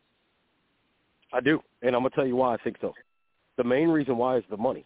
And what I mean by that, when I say the money, is this. Remember, no other league, as far as we know, has that clause in there to where if they add a school, the payout to each school goes up. Right. Nobody else has that like the Big twelve has. So the A C, so the S E C, let's just say the S E C were to convince Florida State to come. That's going to shrink the pot for every S E C school. And that number's not going to go up. So for Florida State, it would look good because it's more money than they're getting in the A C C. But are the S E C schools going to sign off on splitting that pot seventeen ways because it's the same amount of money as opposed to sixteen? That's why this Big twelve thing is so interesting because they're getting the extra money for bringing those teams in. That's number one. Number two, I think the issue, when you look at the A C C, the only problem is the agreement they signed a bunch of years ago for twenty-five years or whatever it was. That's the only problem in the A C C. It's money. And because they signed the deal and allowed it to be such a long deal, they thought it would create stability, which in truth it did. What they didn't understand and what they were not prepared for, which is what sometimes we all sort of forget about, right, is that, that the venerable inflation construct, right? Every year it's going to get bigger. Like whoever – but if you really look at – let's let's go backwards for a second. Let's look at the Big Ten deal because everybody hears it's, it's over a billion dollars and blah, blah, blah. All they did – let me help everybody understand this. the Big Ten got about three hundred plus, I mean, they got three hundred twenty million-ish from C B S, three hundred twenty million-ish from N B C, and they got three hundred twenty million-ish from E S P N A B C. That's why the number sounds so big. But if you actually look at it, the money that the A C C is getting, they just have A B C, E S P N, and uh, now C W, right, essentially. You look at the S E C, they just have E S P N, A B C, and they used to have C B S. They don't have that anymore. So it's not that the the, the league or the uh, the media partners are paying more money. It's just that the Big Ten was smart enough to get in bed with three of them at the same time when no one else has been able to pull that off. Hmm. When you look at it too, Reggie, and you see, and again, everybody's chasing who? Big Brother. Who is Big Brother? Not the N C double A, it's the S E C. S E C, setting the stone, doing what they do. We saw T V deals coming out. You see, when you've got a team, now two teams coming in, as we see multiple teams have done this since the, the, the, the start of the S E C, which, by the way, earlier today on the S E C Network, I saw the, I saw that whole where they, they took the Alabama-Florida very first ever conference championship game, and people, of course, were, were saying it was basically the national championship game. But you remember when that started. You and I can remember that far back to what it is today. To know now they're just going to have a whole completely can of worms when it comes to how they have not an East and a West. It's going to go down to whoever's one and two, which is going to be different. My biggest concern, again, Reggie, you and I talk about this all the time, and the one thing I love about sports is tradition, it's history, it's foundation. And I feel like we're in such a different direction, and you're seeing it all the way down to college game day. It's going to be a whole different – it's going to constantly change, and that's one thing in the world we do change. But I digress because I say this to only get out this part is that we're seeing all the way from the Maryland, going all the way to the other side of the country to play sports, West Virginia doing their thing. I mean, there's just so many things that I'm I'm hating to see go away. I understand some things need to change, Reggie, but my concern is that are we getting away from what's made college football the amazing sport it is? It's the shortest season of all seasons, but it's what makes it the best season of all. Simple answer, yes, we are getting away from it. Everybody's chasing the money, and what's interesting is I don't know that they're necessarily chasing profit margin. They're just chasing having the number next to their name that sounds aligned with everybody else. Because if you really, really look at it, at the end of the day, do the math, right? Is you, you, let's use Clemson as the easy example, right? Anybody in the in the A C C, they want more money. But if you're going to send, well, let's use uh, let's use U C L A or U S C. They want more money, so they're going to bring in more money off the T V deals. How much more money are they going to spend chartering their tennis team to go play Rutgers? So the profit margin is not necessarily going to be there. They just want to make sure the, uh, uh, what's the word I'm looking for, the gross revenue aligns with everybody else. The net's not going to be the same. And that's where I think when you look at Colorado, they benefit in going to the Big twelve because there's going to be less travel in a lot of ways for their teams. Meanwhile, you look at West Virginia, by God, going to the Big twelve. If I'm not mistaken, they're, they're in the Big twelve, right? Uh, that, to me, is, is is kind of a very – I don't understand it. And, and you're hearing, of course, Southern Cal breaking loose and coming east as well. I just – like you said, football's not the only conversation financially that we need to talk about when we're talking about these transformations, we're talking about these moves and things that are happening because you've got – multiple programs that struggle enough as it is to stay afloat, right? I mean, to stay afloat and keep butts in the seats. And it's going to be hard to do when you're traveling across the country to four or five different states or, or, or across the country in general. Absolutely correct. And, that, and that's what I, that's what gets lost in this thing is the inability sometimes to see and remember all of those aspects of things. And, and that's something we got to keep an eye on. That's something that Uh, is going to really be an impetus and something to pay attention to when you look at these deals going forward is whether or not, you know, th- those numbers bear out and met out for these schools because you're going to blow a lot of cash on some programs that are non-revenue. And guess what that's going to mean? One of two things is going to happen. They're going to ask the alumni for more money or they're going to start trying to figure out how to splinter some of this off. Right? Are, are we going to see athletic departments cutting programs? I don't know, maybe. But it's going to be something to keep an eye on We'll see what we got to do. Reggie, man, I know you've got to go. You've got a lot going on today, brother. What's happening on your show, man? I've, I've been trying to catch it from week to week to week, man. You keep having five-star guests over there like we get you, man. Uh, give us a rundown, man. What's new? What's old? What's happening over there on your show? Uh, Shutdown Corner's going well. We got uh, this week it's it's just me in, in there, no guests this week. Uh, it was, I should say, and then next uh, in the next couple of weeks we got Charles Arbuckle coming on. Then I got uh, Langston Wirtz, uh, who is a well-known uh, high school sports writer here in Charlotte with the Charlotte Observer. He'll come on the week leading up to the kickoff of high school football. I'm actually going to do, check this out, Richie, you'll love this. I'm going to do five high school games in three days. The week of the seventeenth, uh, the the seventeenth, eighteenth, and nineteenth here in Charlotte. That will include some South Carolina schools playing some North Carolina schools as well. So got a big, big high school weekend coming up. We'll preview that with him, talk about uh, some of these kids that are obviously high-level prospects that could find themselves at the next level on our T V screens as well. Always a good time, man. You in high school football, I would love the chance to call a game with you in high school football, man. And the reason is, and I and I have this conversation with my son, who's a twenty-year-old guy who he just never got into high school football, right? And he didn't play high school football. So I can somewhat kind of understand. But I told him, man, there's nothing like Friday Night Lights. There's nothing like the smell of the grass, which is becoming also something that we won't ever talk about again because of all these turf fields that we're seeing everywhere. Financially, again, another conversation why they're doing it. But you and I doing a Friday night game, man, that's almost like a bucket list for me. Or even a Saturday college game day would be great. But I could only imagine us covering a South Carolina versus North Carolina game. Maybe I'll get in touch with the Shrine Bowl and say, hey, look, can me and my guy do it? He's a North Carolina guy. I'm a South Carolina guy. We'll we'll do it justice, man. Uh, let's see if we can put it together. That would be a pretty uh, entertaining three or four hours of uh, of radio for sure. I would definitely enjoy that. Let's figure out. Well, let's figure out how to make that one happen. You got it, buddy, man. I I told you I wouldn't keep you too long this morning or this afternoon. Thanks for moving around with us as we had to move some things this morning, but. Uh, Appreciate you. Look forward to catching up with you, and I'll do that here off the air uh, this week as well, man. Try to enjoy the week. Have a great weekend, and until next time, we'll see you soon, buddy. Sounds good. Appreciate you. We'll talk soon. All right, there you go, guys. We uh, always are grateful for the guys and girls who are able to give us time away from their days and their schedules and their things. Now, that being said, uh, just waited for the right time to, to have this conversation with you guys. Uh, I don't know if you follow us. If not, please jump on Twitter at S O Sports Central. Follow us on Facebook at Southern Sports Central. But it was a very, very tough day a few days ago as we got word that uh, one of our own, who uh, she spent time with me here for about two and a half to three years, and uh, Darnisha Allen uh, Jackson passed away, uh, battled so many health battles and, and so many things, not to get too personal with her personal life, but I will tell you that uh, I can remember the first time that uh, her and I and Bryson Allen Williams, who – for you Gamecock fans, now that was a linebacker who came out of the state of Georgia, out of Atlanta.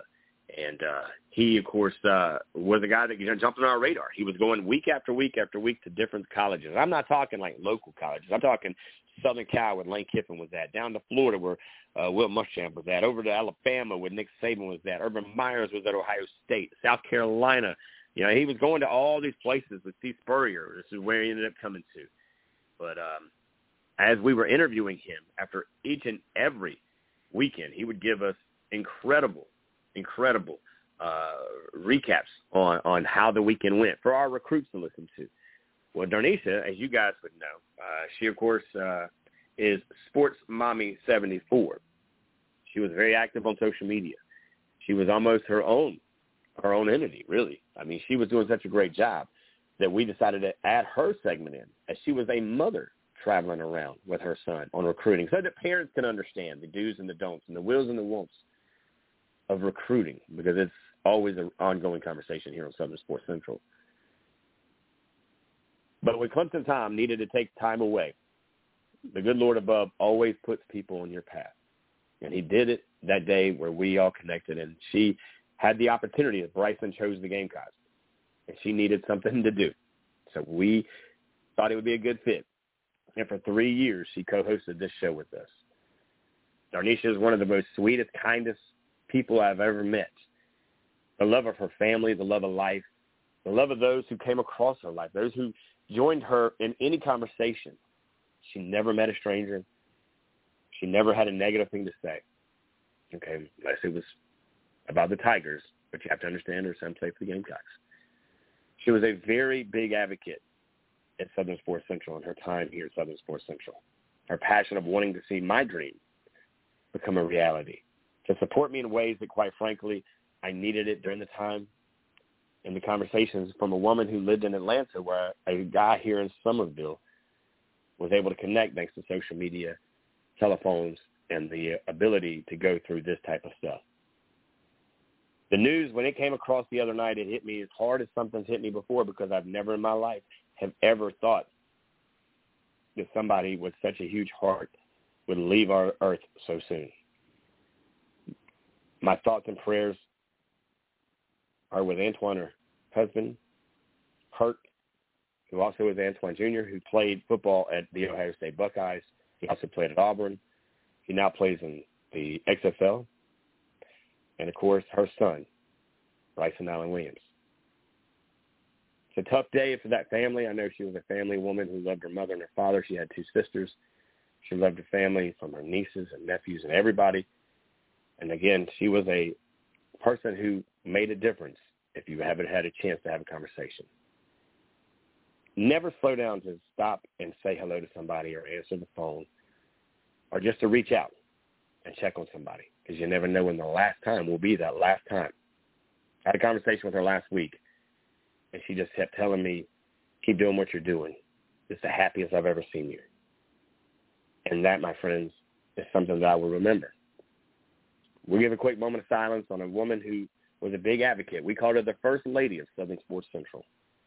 I thank God for her, her ability to connect with the athletes. She brought on a lot of big-name coaches with her, and she just really believed in not only the dream of Southern Sports Central, but in the man that she called a brother and myself. We'll be right back, guys. A quick moment of silence. Coming back, we'll take some phone calls. We'll catch up with Coach Smitty and maybe a few more. You're listening to Southern Sports Central on Saturday afternoon.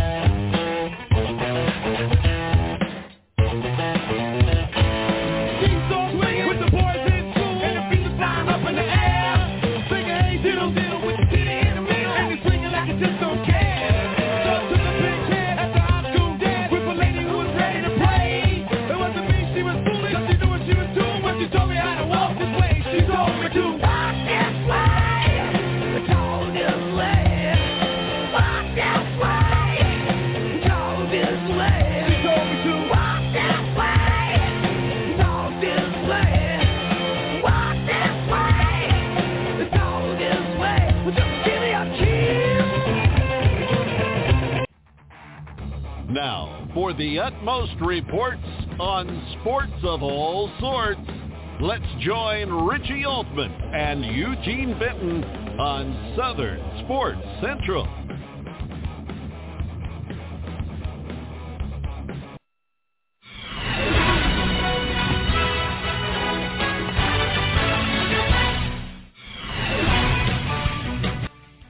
Welcome back, everybody. Richie Altman here live on Southern Sports Central as we... Uh, Well, dedicate the rest of this show to the one and only Miss Darnisha Allen Jackson. She was a co-host here for almost three years, as uh, she provided a lot of entertainment, but a lot of love and a lot of laughter and some really great conversations.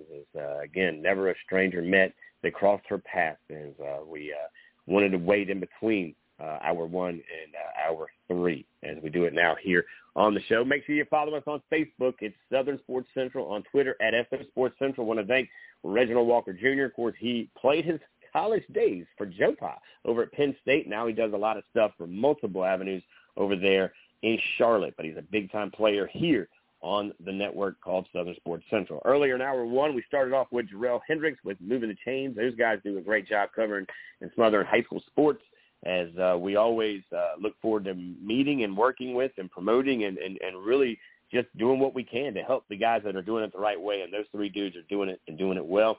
Don't forget at two o'clock, David Shelton joins me as uh, we get into the local high school stuff here in the Lowcountry. So we'll talk with David about Media Day, which next week, next Sunday, one o'clock, Southern Sports Central, boots on the ground at Cane Bay, as we'll meet all of our closest coaches and players and just really indulge in about two or three hours of conversation. We're going to try to go live at one o'clock. We'll try to interview some coaches. We'll try to interview some players. Wait and see how it works out. Uh, but that is the game plan. At worst, we'll take a bunch of notes. I do want to bring in uh, Coach Smitty, and uh, we do have another caller hanging tight. Uh, so just hang tight just one minute. We're going to give him an introduction as well, uh, as uh, he has been part of this uh, show for a long time as well. But before I get to him, Coach Smitty, man, you've been hanging tight with me for a while, brother. Glad to have you with me uh, as we look forward to uh, kind of another week of uh, high school football, but a better week of high school football, because as of yesterday, hey, man, King Street killing it down there, or over there, I guess that's the P D area, right? You guys are kind of in no man's land, kind of the triangle, the Bermuda Triangle of football, right? That's right. We're kind of the southernmost P D, P D region, and we could almost qualify as being in the low country Charleston region. We're at the very tipping top of that, but we're in no man's land. So yesterday, you guys put on some helmets, sweated it out a little bit, get acclimated to this hundred and whatever it is degree temperature that we're dealing with here in the low country or the P D or wherever the heck you are in the great state of South Carolina. Uh, but it's just glad to get past that part, right? You guys have done your camps. Uh, well, you've done your seven on sevens. You've done uh, – you're going to different camps. Now everything is homegrown right there on your own field. Uh, what was the attitude of the guys yesterday coming on your field? Because you're the first coach we got a chance to talk to, even though you work here on the show with me. Um, What was the attitude of these kids, man? I mean, were they excited to finally be well, like, look, you know, okay, this is it, man. Days, these days, it's kind of a letdown in a way for the first uh, – again, we've been in helmets since basically spring ball in May. Uh, we actually put – obviously, you know, we put pads on in May. Then we take the pads off of them for a month or so, but they're still in helmets all summer. So – they're ready to get the pads back on. We're ready for them to get the pads back on. You've got to do these three um, days mandated for some reason. You know, they claim it's because of heat exertion, but I would love to see the studies on that because, uh, again, I, I, I've been playing, coaching football a long time. I'm a big proponent of uh, safety and a big proponent of doing it the right way, but to me, if you want them to get adjusted to thirty pounds of pads, they got to actually have those pads on in order to get adjusted to them. So uh, it, does, it makes zero sense to me that we go uh, a whole month where we got pads on in May pretty much, and then you take them off. You got two months of helmets, right? June and July, you're in helmets for two whole months. And then, boom, now we're back here in August, and there's, oh, no, you can't wear pads. You got to still wear a helmet for three days. So uh, that's a joke to me, even though um, I, I understand, you know, everybody likes to pretend they're for safety, uh, even though we don't actually um, do like we should. Like I said, I, I would think being in pads would be a whole lot more effective for preventing heat stroke than being out of pads when we've been in helmets for two straight months. So Um, at some point, you got to get used to having that extra weight on top of you in the heat. So um, that's a big deal. Obviously, we have wet bulbs and all that now, which are great inventions that, again, it's over a certain degree, ninety-two degrees, you shut everything down. You can't practice outside. Um, if it's even in the nineties, you're going to be in helmets anyways. So there's a lot of stuff, and, you know, a lot of teams like ourselves, we now practice first thing in the morning, seven a.m. So we're lucky. We kind of missed that whole uh, temperature rise. We got it a little bit today towards the end of practice, uh, and, and that's good. You know, that's one of the reasons we chose to go to that morning format is we're beating the heat, because if you stay with the four o'clock normal schedule of high schools, it's real hard to get any practices in these days uh, padded with the wet bulb uh, issue, and you don't want to risk safety at all. So you either go late, late, late, late at night, which gets into homework time, or um, again, you don't wear pads at all, which is an issue because then you're not training them in pads and they're going to be in pads on a game night. So there's a lot of issues involved with this that people don't know about that uh, probably need to get active in.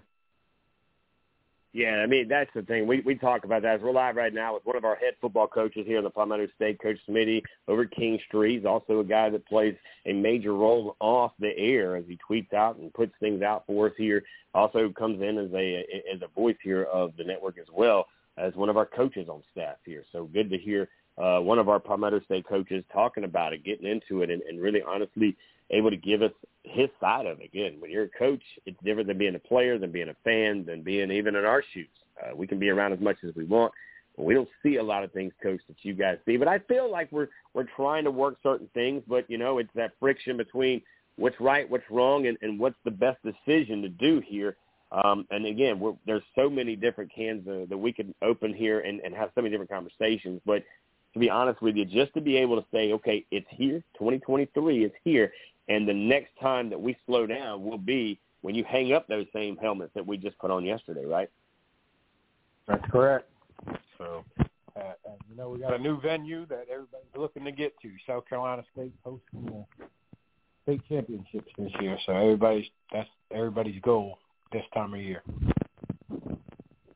Yeah, that is the new goal, by the way, because here's uh, here's the thing. Uh, it was a Benedict. They did a great job. You can't say they didn't. Great job, great opportunity for them to get exposure. Here comes Buddy Pugh and the and the Bulldogs, South Carolina State. They're going to get it this year. Probably looks like to me it's going to run around, move around a little bit, uh, but we'll see how this works out uh, and, and all of that. But a lot of good stuff happening here uh, on the deal.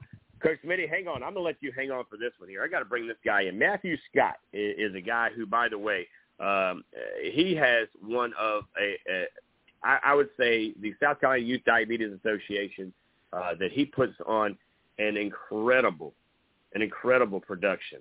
Uh, and this is his ten years, by the way, of doing it here. He is a diabetic himself, found out as a young child, wanted to look at it as being proactive, being reactive, and not looking at it as a disability or something that held him back. So when we connected with Matthew Scott, uh, this was one of the things that we did get into with him. And he said, I'm going to do a A very interesting concept here, guys. I'm going to get a softball game, and I'm going to go get celebrities across the state and that played at South Carolina and Clemson and a few other schools in between.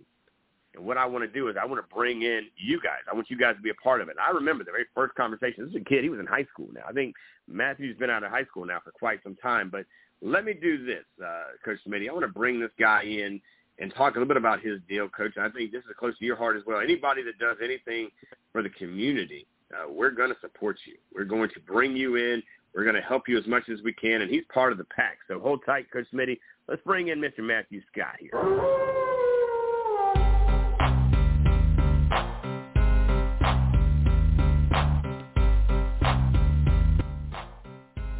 Welcome with us live here on Southern Fourth Central. I believe he's up there in that Rock Hill area. It's on the upper right-hand side of the state. Matthew Scott, the founder of the South Carolina Youth Association here is he talks about diabetes, but he does it while he's having fun doing it there. Of course, uh, Matt, man, you've been doing this now. It's going on ten years with this celebrity softball game, and you brought us in uh, ten years ago. I remember it was me, you, Clinton, Tom. I believe your mom was a part of the conversation. Maybe your uncle was here with us. I mean, it was basically like going to family dinner, brother. We sat down. You told us what you were doing, and ten years later, You're still doing it, brother. Congratulations on uh, all the success you've had since day one.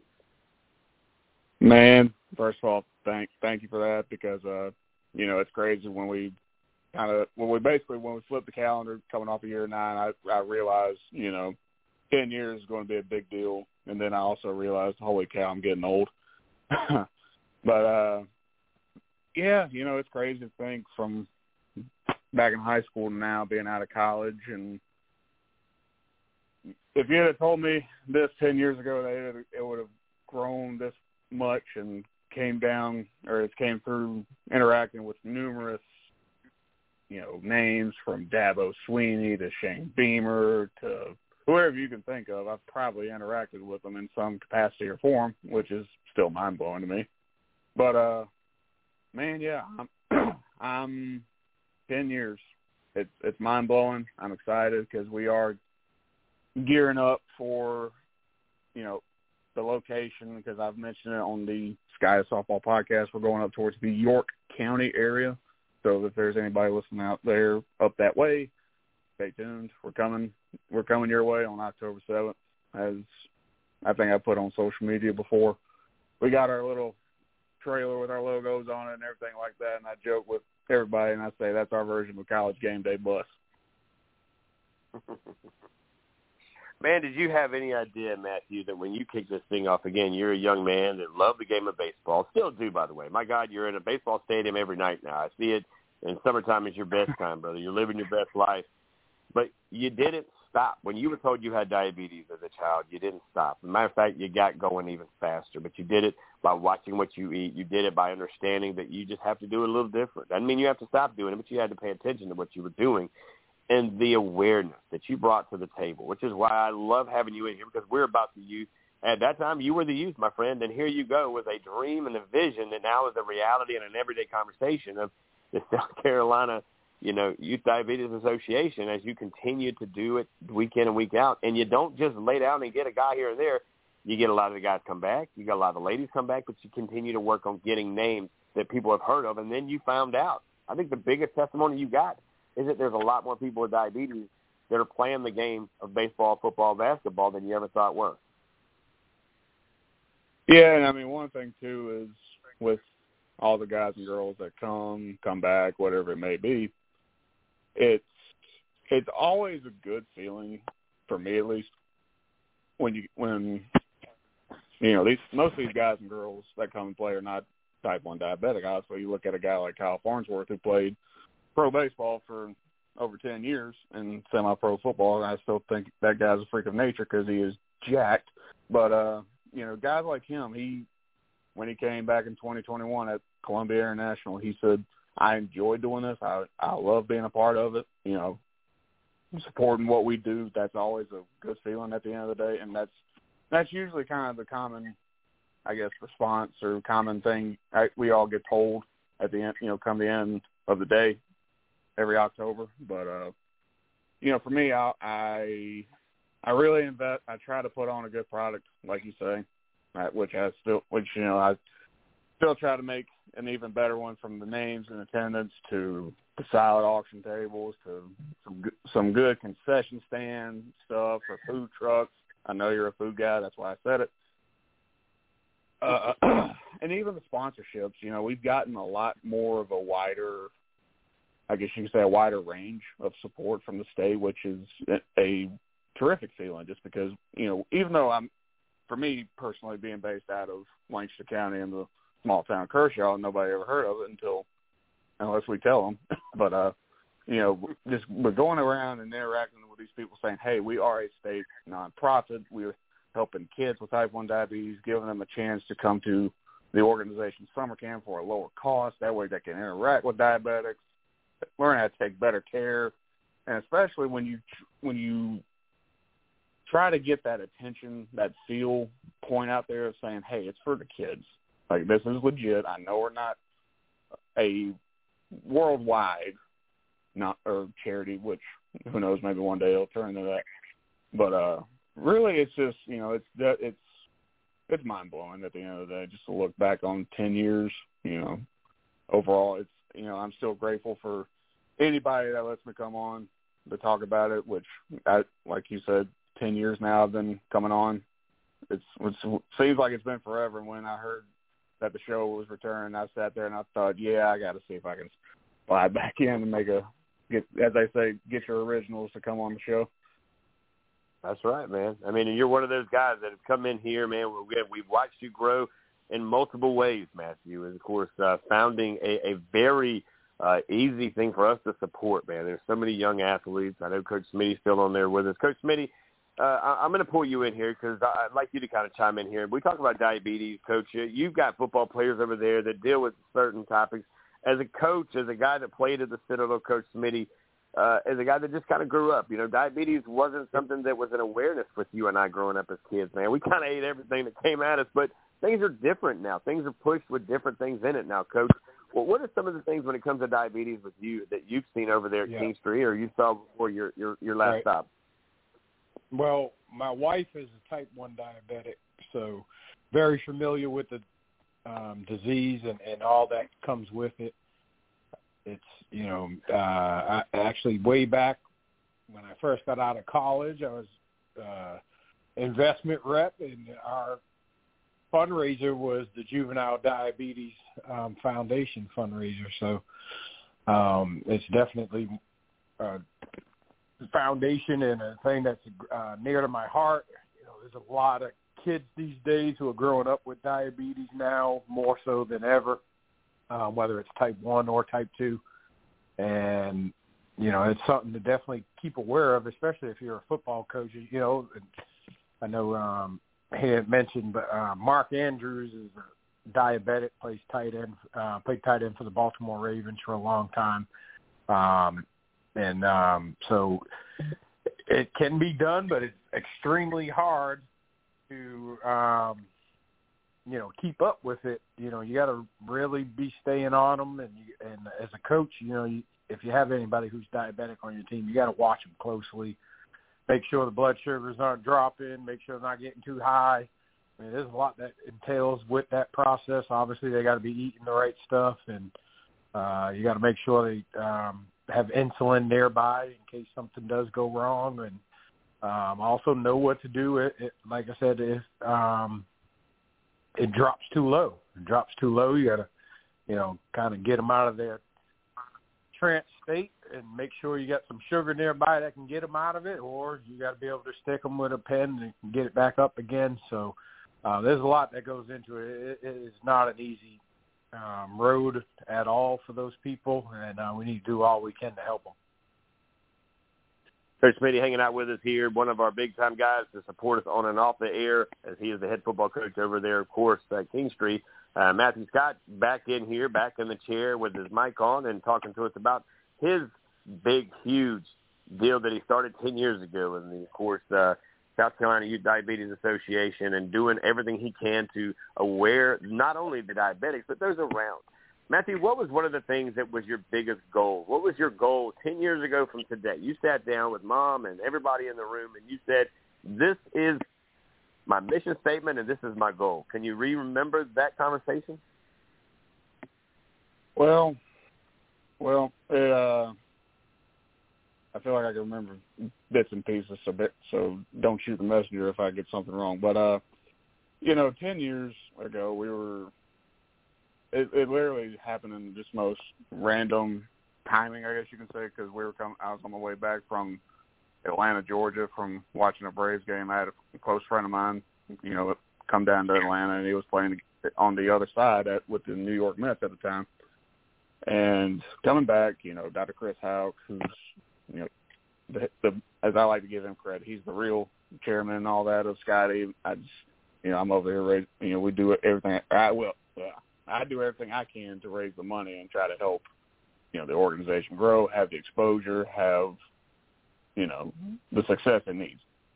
And long story short, from, you know, that conversation, I just remember Mom and Doctor H- Doctor Chris Houck, they were conversating about a new organization and a newer, a new diabetic camp, because there's not that many camps here in the state of South Carolina. We're, we're one of them, and then there's one up towards – right around the state line, uh, North Carolina, South Carolina state line.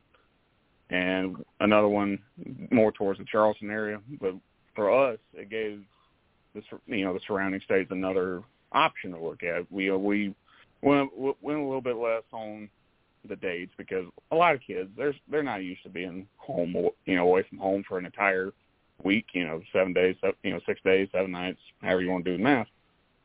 And so, Scott, you know, Sky pretty much came about that day, you know, coming up with a group of people to, you know, wanting to make an impact and trying to engage, inspire other kids, you know, that they can do anything they want to with their type one diabetes. As my dad told, you know, once said, you can either, you know, give up and roll in, or you can make something out of it. And, you know, I think that's, it's funny how the world of sports has been a huge blessing for me in a way, because It, it turned. It turned. It, it turned.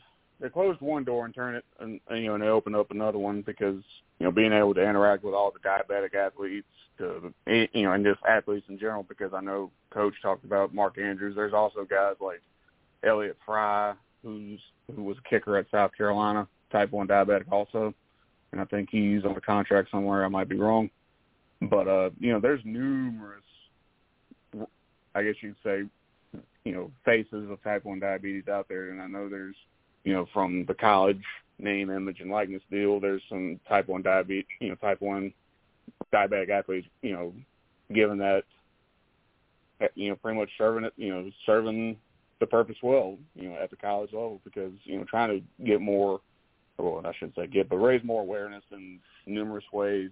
It's amazing, you know, and for the, you know, diabetic technology has come such a long way from April of two thousand five when I first got diagnosed. You know, you now got the Dexcom, you know, it's a little sensor you can put on your arm or stomach where it keeps track of keeps track of where your numbers can go high or low. You know, you got the technology now. It's like, for me, I got paired up with my T-Slim insulin pump, where you can do it where, you know, it, it can to control I Q. It can, you know, get, you know, try to balance it out. If it goes high and if it goes low, it turns, it shuts off the insulin. And you know, I know Coach was talking about having stuff on site. You know, having Gatorades always helped me out, and uh, you know, Gatorade, something to balance out with, you know, a pack of peanut butter crackers to fruit snacks. You know, something simple, because I remember them days very well with, you know, being di- uh, playing baseball and type one diabetes, where the adrenaline rush will get you. You know, you'll, you might go high one minute, but it'll hit you right right after that. You know, I applaud Coach for what he's doing down there. Uh, definitely a tip of the cap from one diabetic to someone who's familiar with it. And, uh, you know, and before I forget also, I know you're talking about Bryson Allen's mo- Bryson Allen's mother. You know, my heart's my heart goes out to him, because Bryson did also play in our event in twenty nineteen. You know, my heart goes out to him, and our, you know, condolences out to the Allen Williams family. But uh, yeah.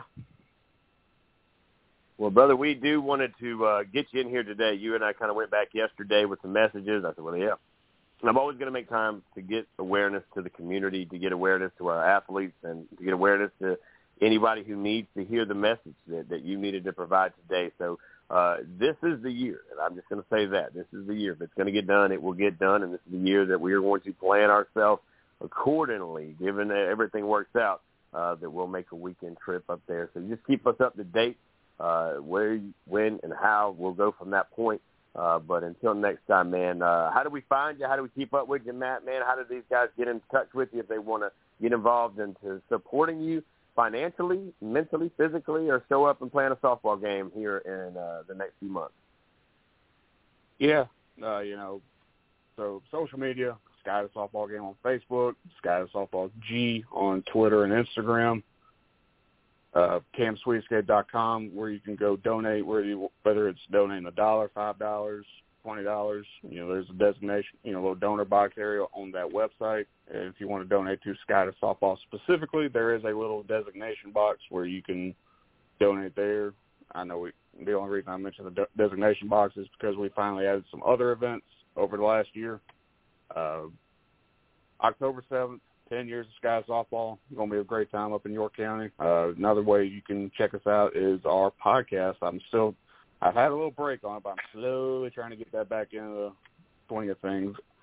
So Sky of Softball podcast, wherever you listen to your podcast, such as Apple, Spotify, and now, which, Rich, I'll throw this out there just because it's one of the crazy facts that I never thought would happen, iHeartRadio, where you can find us on there as well.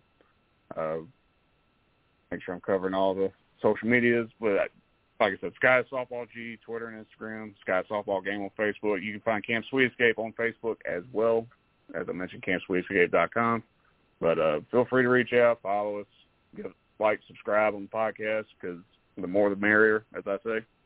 And so, right. Richie, we'll be back on. Looking forward to talking to you some more as we lead up to year ten.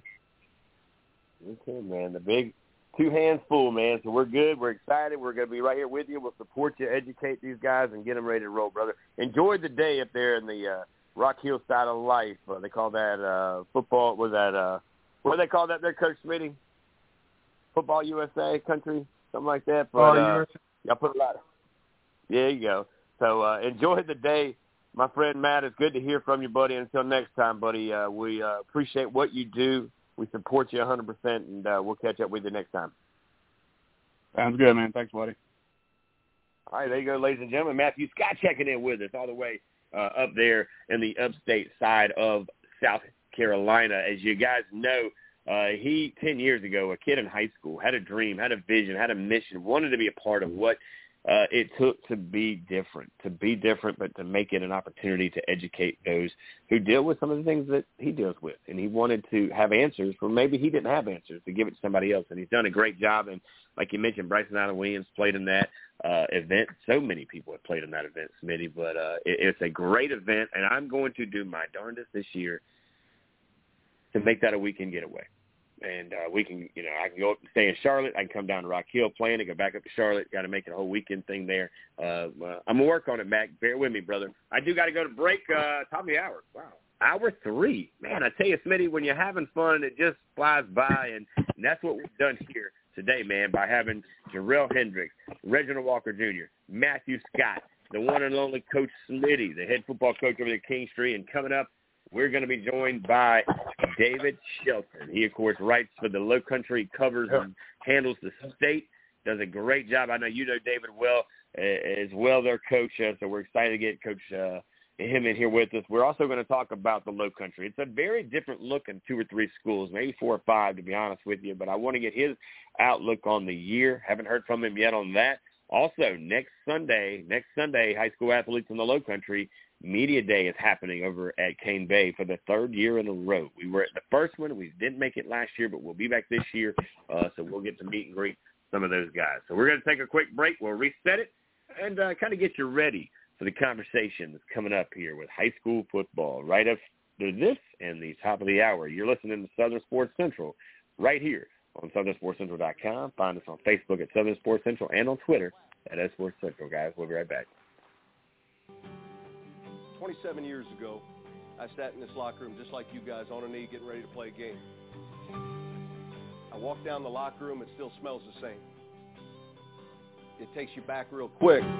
One of the things that caught me was how fast twenty-seven years goes by.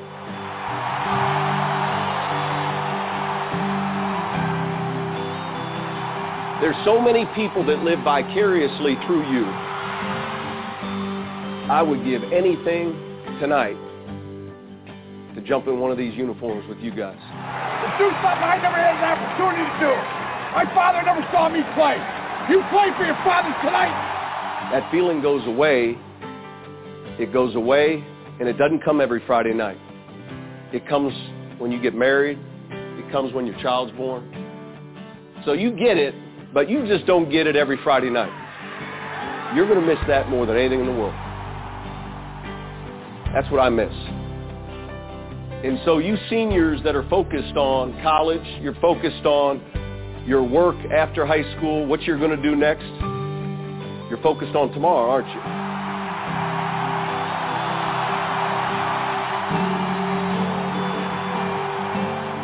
you? You've got plenty of time for tomorrow.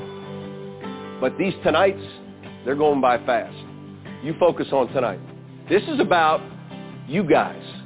This is about the guys in this room that care about each other, that know There's only so many more of these nights left. It's about you. They're a faceless opponent. They just happen to draw the short straw tonight.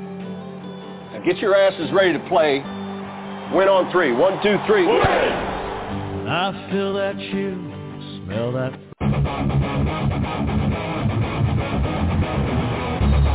Welcome to Southern Sports Central, your source for all things sports, with your host, Richie Altman. Richie Altman. And Eugene Benton taking your call at three two three, seven eight four, nine six eight one.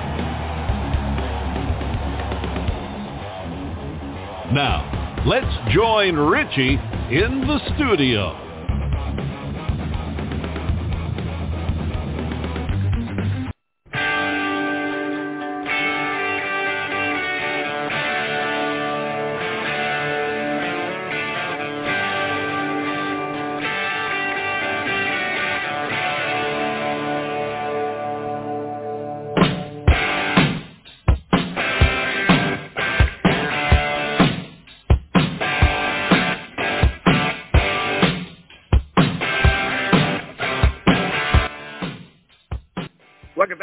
I am Rich Yelvin here live on Southern Sports Central on a beautiful Saturday in South Carolina. Waiting on David Shelton to join us here in just moments. And once we get him mic'd up and ready to go, we'll get into the high school conversation as we go back into the fields of high school, the Friday night lights, the smell of the grass, the, the atmosphere in the air, the hot dogs, the just the entire atmosphere that comes with Friday night lights. Now, again, uh, you know, David is one of the best in the business that covers the state of South Carolina. He does an amazing job. We're so blessed to have him here in the low country, because when you're the best in the state, but yet you're residing in the low country in this backyard with the, the tri-county area of Charleston and Berkeley and Dorchester, they get the best of the best coverage. I mean, this guy does an incredible job. He's very much to the point, though. He'll tell you what he thinks, and he tells you the way he thinks. He doesn't cover it up very well, and I love that about David. Uh, he's, of course, uh, a guy who is on a mission uh, to give these athletes what they deserve, and that is their time to shine as they grind. And we get ready, because high school football is here. I mean, it is here. Yesterday was another step to us taking snaps under those lights on Friday nights. And here's the thing, as we're going to bring Coach Smitty back in. He's the head football coach, uh, of course, uh, on the show today with us, as he does a great job at King Street.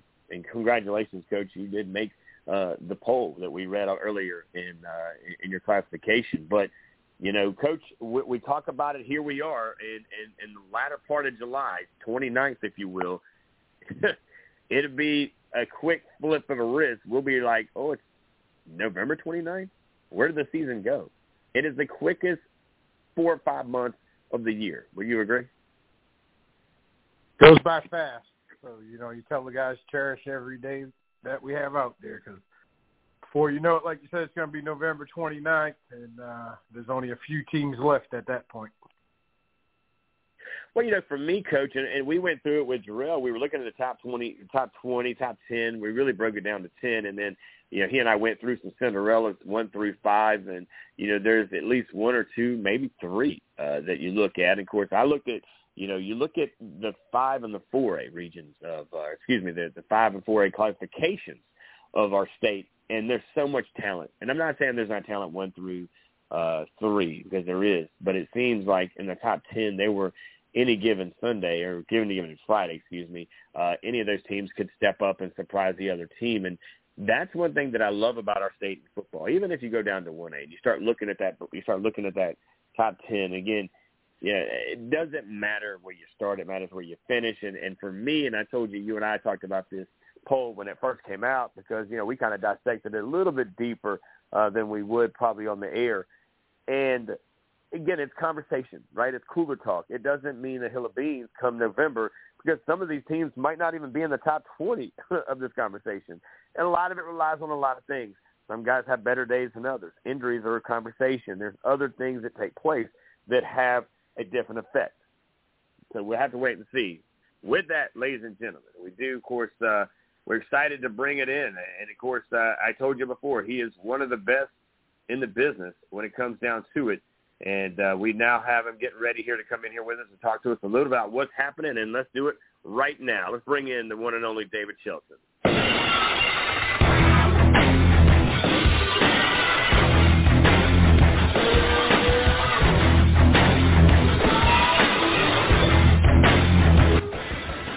Welcome back. If you know, it's football season when I get the man to hang out with me on a Saturday at two o'clock in the Low Country, and that is the one and only David Shelton joins us here on Southern Sports Central as we get ready. We got the helmets on, David. We're getting closer to putting some pads on some shoulders, and I don't even think they wear the knee pads anymore. If they do, they wear them up near their thighs.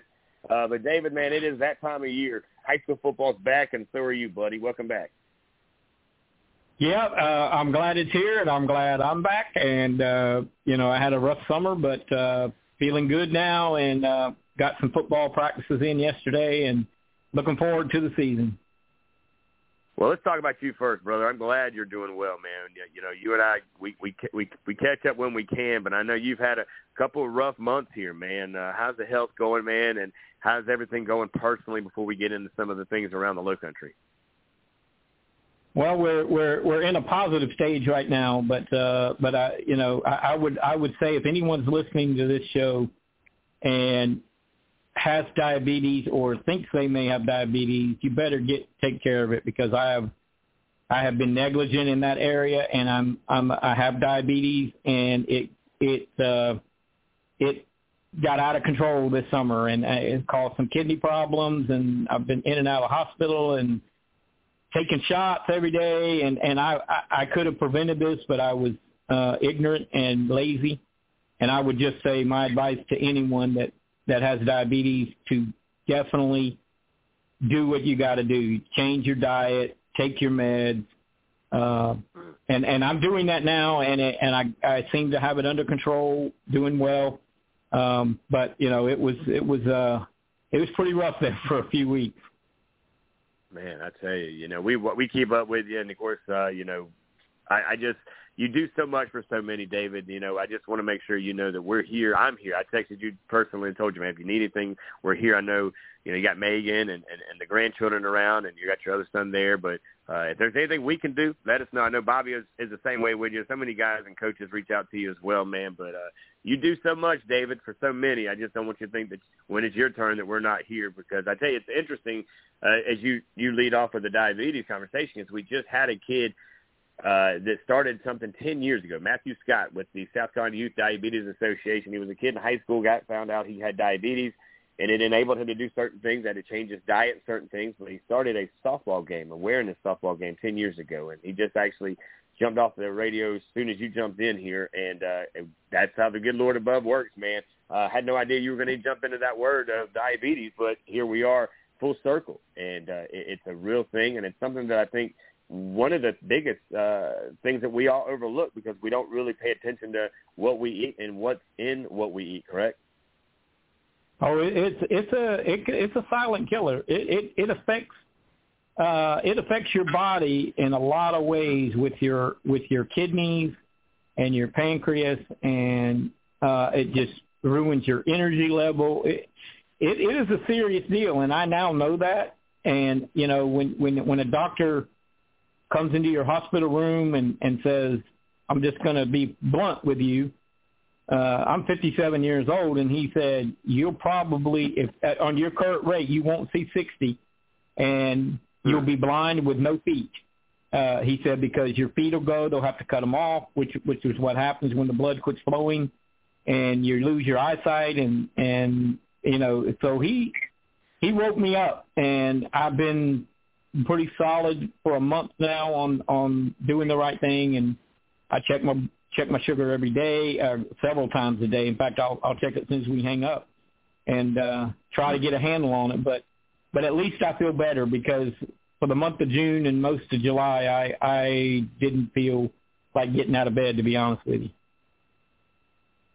Hanging out with David Shelton, the best in the business when it comes to covering high school football, and he does a lot of other things on the side as well that just is by far uh, top-notch. But, uh, David, I, I I love to hear the positive in you, man, because that's one thing. I've I've had a chance to, to get to know you on so many different levels, man. I, I, I know a lot of your children, man, and, of course, it's a personal conversation with you and I. Uh, I don't think we get to eat at Matt's anymore. I think Matt's, unfortunately, unless he's going to put um, salad on the on the menu, right? I mean, because that, uh, that have, one burger. They have a grilled chicken salad. They have a grilled chicken salad that I do eat, and uh, and it's very right. good. It's one of my favorite things there. But the sausage cheeseburger, probably have to back off those. so so I won't do it to you, man. I won't go in there and get, get my normal burgers. And when I go in, I'll eat what you eat, and, and we'll be able to catch up on some football. And let's let's start that now, man. Here we go, another season. What year is this for you covering high school football? I mean, you've got to be in some pretty impressive numbers here. Uh, yeah, this is year thirty-five. Wow, thirty-five. Now, in thirty-five years, did you ever think you'd see all this AstroTurf across the, the low country, that you'd see so many different coaches coming from so many different areas? I mean, this was a traditional area of the low country when you had probably the five five. I mean, you think about the coach that was at Berkeley, at Somerville, at Stratford, at Wando. I mean, the, these were coaches that, that nobody thought they would ever leave unless they were, you know, brought out on a stretcher or something. But Uh, now here we are, and, and this coaching carousel continues to turn, and we got a guy in Monk's Corner, South Carolina, coaching from Florida. I just never thought I'd see the day, and I, I'm expecting big things from him, by the way. Yeah, I think Eric's going to do a fine job. Uh, he, he's going to may struggle a little bit this year. They're young and got a lot of things to, to fix, but uh, I think they're they're they're going to be competitive, but they're going to build. I think he, he's won a state championship in the state of Florida, so he knows how to build. Um, but you're right, the, the coaching carousel and the player carousel, you know, the transfer portal is a real and living thing in the high school ranks. And a lot of kids have uh, have jumped ship and moved to other schools. And uh, I, I think that's we've got to get used to that, because that's not going to go away. David, when you see this, and you and I, we, we chuckle on Twitter because it's almost, for some it's an information highway, for some of us it's entertainment. It's almost like watching the circus kind of unfold on your phone. You're seeing kids now tweet out, "Thank you for everything you've done for me. I'm taking my talents to," and they're mentioning another high school's names. I just, it's weird to me. I guess, like you said, this is the new age of football, man. This is what you and I get to cover. And, and, and again, from you to see where we are to even Twitter and Facebook and all that stuff is, we never thought a lot of this would be a conversation. But Uh, is that kind of where we're going now? I mean, how does Berkeley County keep their kids in Berkeley County and keep them out of Dorchester County? How does Dorchester County keep them out of Charleston County? Or is this is just a battle that they just need to figure out and say, look, we're just going to be a state that go play where you want to play?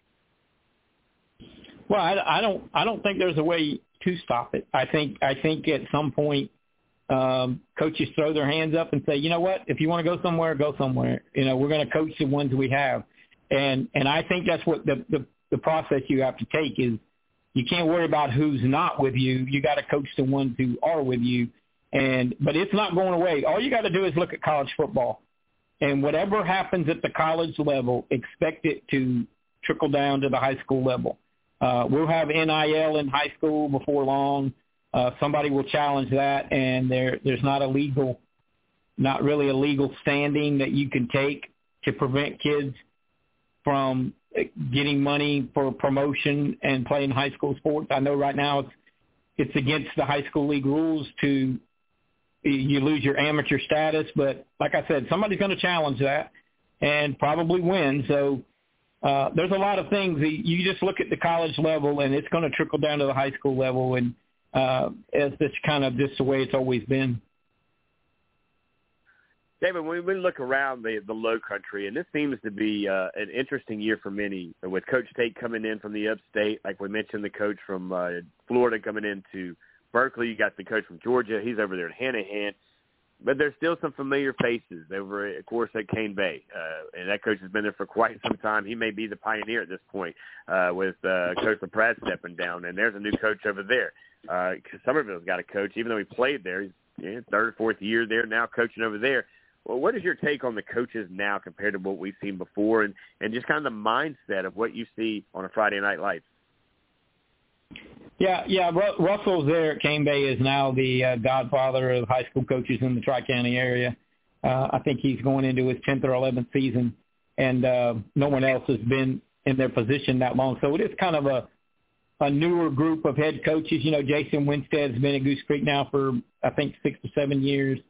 And uh, and uh, Denny McDaniel's going into year five at Stratford, Ian at, at Somerville. Uh, but, you know, at some point, you know, old coaches have to retire. So you have to bring in the younger guys. And, and it, it is a it is it is sometimes difficult because I think we have seven – I think I wrote, no, there's eight new head coaches in the Charleston area this year, and some of them went from a local school to a local school, but they're at new schools. Um, but that's just kind of, you know, that's the nature of the beast. And South Carolina is a great place to coach high school football. So you're going to see guys from North Carolina, Georgia, and Florida apply for these jobs. So, uh, you know, people better get used to that because they're going to apply. And in some cases, you know, they're good coaches, so they're going to get hired. Um, but uh, it's just it's just a testament to to really how good South Carolina high school football is, and how a lot of these districts um, they, they they do pay well. Um, so people want to come and make money and, and have a chance to win. Hanging out with one of the great ones to do it, David Shelton here, hanging out thirty-five years of covering high school football, and he's on here with us today talking high school sports. We're going to stay in Berkeley County. When you look at some of these schools, and, and, and Coach Thayer had an amazing year last year, David. We thought, and I thought, they were going to find a way to win that region, and, and, and a couple of mishaps. I mean, they did go and beat James Island, which, uh, you know, they talk about another up-and-coming program with another new coach that's been there for a little while. He does a great job, but they found that big W and, of course, took that momentum with them through the year, but found a way to not – wasn't able to finish the deal as Goose Creek got them another region. Uh, Coach Weinstead over there with the Gators. But but when you look around the region, that, that, that side of the region, uh, I like Berkeley. I think that they're a team that kind of that people will sleep on. If you look at, at the high school report, they didn't even have them in the top twenty, which it's good conversation. That's about as far as I go with it for good radio talk. But uh, what do you like about that side of the county when Berkeley County, you've got, of course, uh, you know, some other teams inside there like Cross and – Hanahan that are in different classifications, but kind of break down that Berkeley area for me if you don't mind. Yeah, it's a it's a good um, and quality area for high school football. I, you know, as, as far as Berkeley, they're not they're not going to win the region this year. They're they're they're going to have one senior on defense. They're going to start a freshman quarterback. Now they'll be competitive. They'll be better, but uh, not not going to be able to to play with the Goose Creeks and Cane Bays, I don't think. Uh, I think Stratford has a chance to be improved and maybe be in that mix uh, because when you have a good quarterback, you can win games, and they got a good quarterback. Uh, but you mentioned Cross went to the lower state finals last year, probably will be uh, a contender again in the lower state. Uh, they got some good players back, uh, including their quarterback, which, again, when you have a quarterback in high school that, that has been there and done that and effective, then you got a chance to win. And uh, Hanahan, we'll see. You know, they lost their quarterback over to Somerville um, before the new coach was hired, but I think they've created a lot of excitement, and they do have a really good running back. They're going to lean on Kevin Rivera.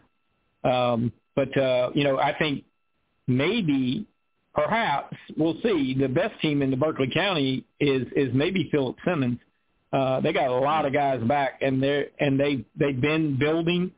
Uh, they've got two quarterbacks who could win.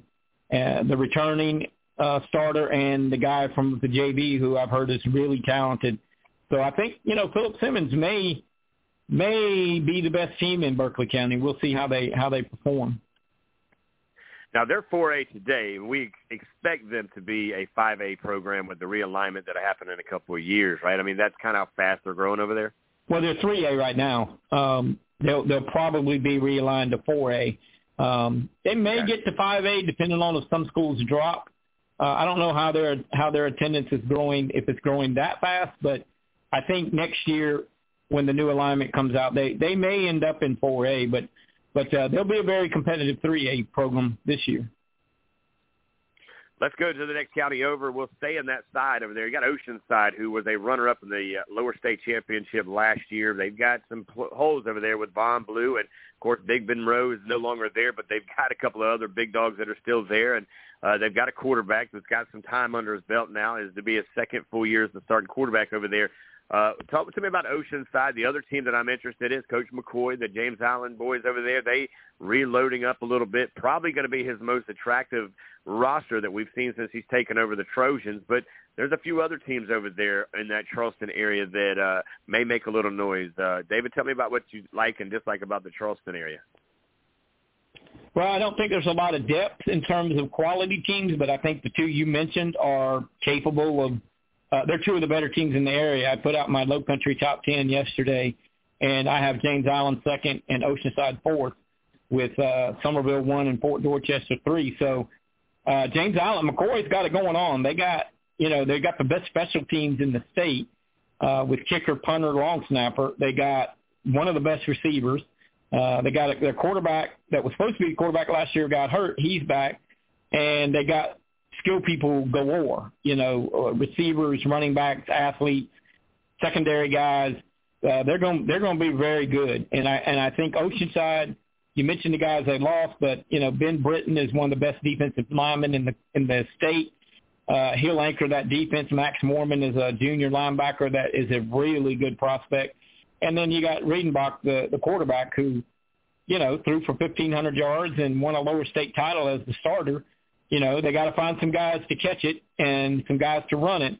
But uh, they're going to be good up front, and they're going to be physical on defense. And I think uh, Oceanside's got a real good shot to win lower state again in two A.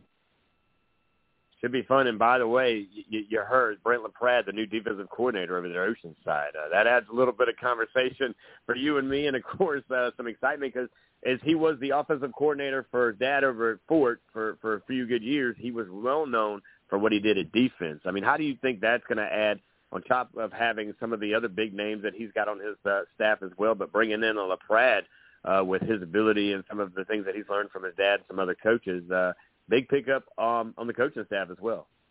Yeah, not not a bad hire at all when you can get a guy with his experience um, at, coming from the best program in the area right now um, and, and plug him into your defense with, with Coach Salazzo and some of the other guys they have.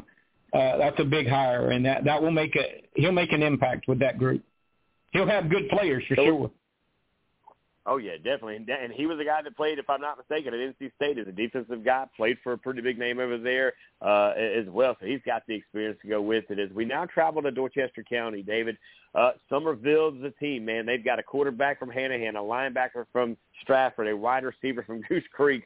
But they've got guys that were there before with Yannick Smith, who just got and committed to East Carolina, but they've got some guys everywhere. My only concern, and I've talked to some of their coaches, is the secondary. Uh, I talked to their secondary coach, and that seems to be a, a concern. But Aaron Self, one of the best defensive coordinators uh, in the area, definitely possibly in the state, as he'll find ways to get his staff ready and his players ready as well, David. But Coach Smith, the new coach at Fort, got a new coach over there at Ashley Ridge. Tell me what your thoughts of uh, that area and, and some of the changes that we may start to see over there in Dorchester County is now – I think all but Ashley Ridge is the only team waiting to get a, a, a little bit of turf on their field. Yeah, I, I think I think Fort's still going to be pretty good. You know, the the head man changed and some they lost some coaches when he decided to step down. But but Coach Smith will will do a good job. He's been there. He's run the offense. Uh, they've got really good running backs. Uh, they lost a really good quarterback, but uh, the kid that transferred from Wando. You know, supposedly will plug in there, and they're always big up front, always fast on defense. Uh, they're they're not going to be it's not going to be a huge drop off. I do agree that Somerville is the best team in the area right now, and their secondary lacks two guys, but they got two guys back um, that are really good. So they're going to have to plug in two guys, but they return linebackers, they return running backs, they have the best receiving corps in the area, you know, across the board. And I really think getting Jaden Cummins from Hanahan, um, the kid, the kid's got some talent. He's got great, great arm talent, and and with those receivers, I think they're going to be able to exploit defenses. Um, I think Woodland's going to be pretty competitive. Now they they also lost a great quarterback, um, but they got one in from First Baptist. That's a pretty good player, and they they have some skilled people back, and they've got Cam Pringle. Man in the left side of that whole offensive line. So, um, you know, they'll be pretty good. Ashley Ridge, you know, Jeff Tate will bring in a, a wide-open offense. That's what he's always run. He's always had teams that score points. Um, I think they've got the personnel with Derek Sally at wide receiver to score some points. They got to play really well on defense. That's going to be the big challenge for them, is to not have to outscore everybody. At Wren, you know, he was Jeff Tate's teams traditionally would put up sixty, seventy points. Um, their defense would give up thirty or forty, but they couldn't get stopped. Um, I don't know that that offense will be that explosive, but I think they're, you know, he's going to find ways to get the ball in the playmakers' hands, and, and they're going to score because that's just his his, uh, his mentality. But defensively, they're going to have to shore up some things. Now, David, let's look as we uh, we were about to touch to everybody here, but we got to look at the most interesting conversation, and it's in Skeezer right now, because you got three names in three different places that could easily do some things. We'll start off with Jamal Birch, who, of course, was there with Chad Greer at Oceanside, traveled with him over, of course, the border into Charlotte, had won a state championship or two or maybe three when he was there, I think two possibly, then Pinewood says, well, we're going to make a big splash. They bring in Devontae Holloman, who has a state championship ring, played great football in the great state, played for the Gamecocks, the Cowboys. That one, to me, was the biggest shock to bring him in uh, to the area. But then all of a sudden, Johnny Waters, he's not done yet, and he's hanging out over there at Northwoods. He's got his kids on the bus. I believe they're actually in Atlanta right now uh, doing some campus. Uh, Skeezer started their stuff on Thursday. How surprised were you to see the headlines of Skeezer now making some treadway and, and getting some wake here in uh, the area of, college, of high school football? Well, I, I thought the Holloman hire was a bit of a surprise um, because he had had a really good job at South Point and got out of coaching, and and then they attracted him there, and they've got some players back. So I, I would expect they'll be very competitive. I think the best team in the Skeezer ranks might be Porter Gowd. Um, Brad Bowles is now, you know, I think in his fourth or fifth year and has a lot of returning players. I think they're going to be very good. Uh, First Baptist and Northwood, a lot of excitement and a lot of uh, rah-rah stuff, but not ready yet. Uh, they're not They're not going to be – they got a long ways to go. And I, I thought I thought First Baptist had a shot until their quarterback left and went to Woodland. Um, so I don't know who the next guy was. I think they're going to be pretty young. I think Northwood has, you know, gotten some transfers, and that'll make them better. But I don't think uh, maybe in their at their level they'll be okay. Uh, but it may take another year or two for, for both those programs to kind of, you know, get back to, to where they once were. Um, but I, I like Pinewood and I like Porter Gowd, um, you know, to be very competitive now. You know, they – you got to beat those schools in Columbia, the Hammonds and the Cardinal Newmans and the Ben Lippins, and not sure how our schools would compare to them. But they'll be competitive. I, I, I really think that. Now, David, you did release. You mentioned it. We got it here with you. David Shelton's Low Country's preseason top ten. He's got the Green Wave of Somerville number one, James Island number two, Fort D number three, Oceanside, the Land Sharks at number four, Phillip Simmons rounding out the top five, and then the Gators of Goose Creek, Lucy Beckham, number seven, Cane Bay at number eight, Woodland, number nine, and Ashley Ridge, Swamp Hawks, is hanging out at number ten. That's a pretty solid list.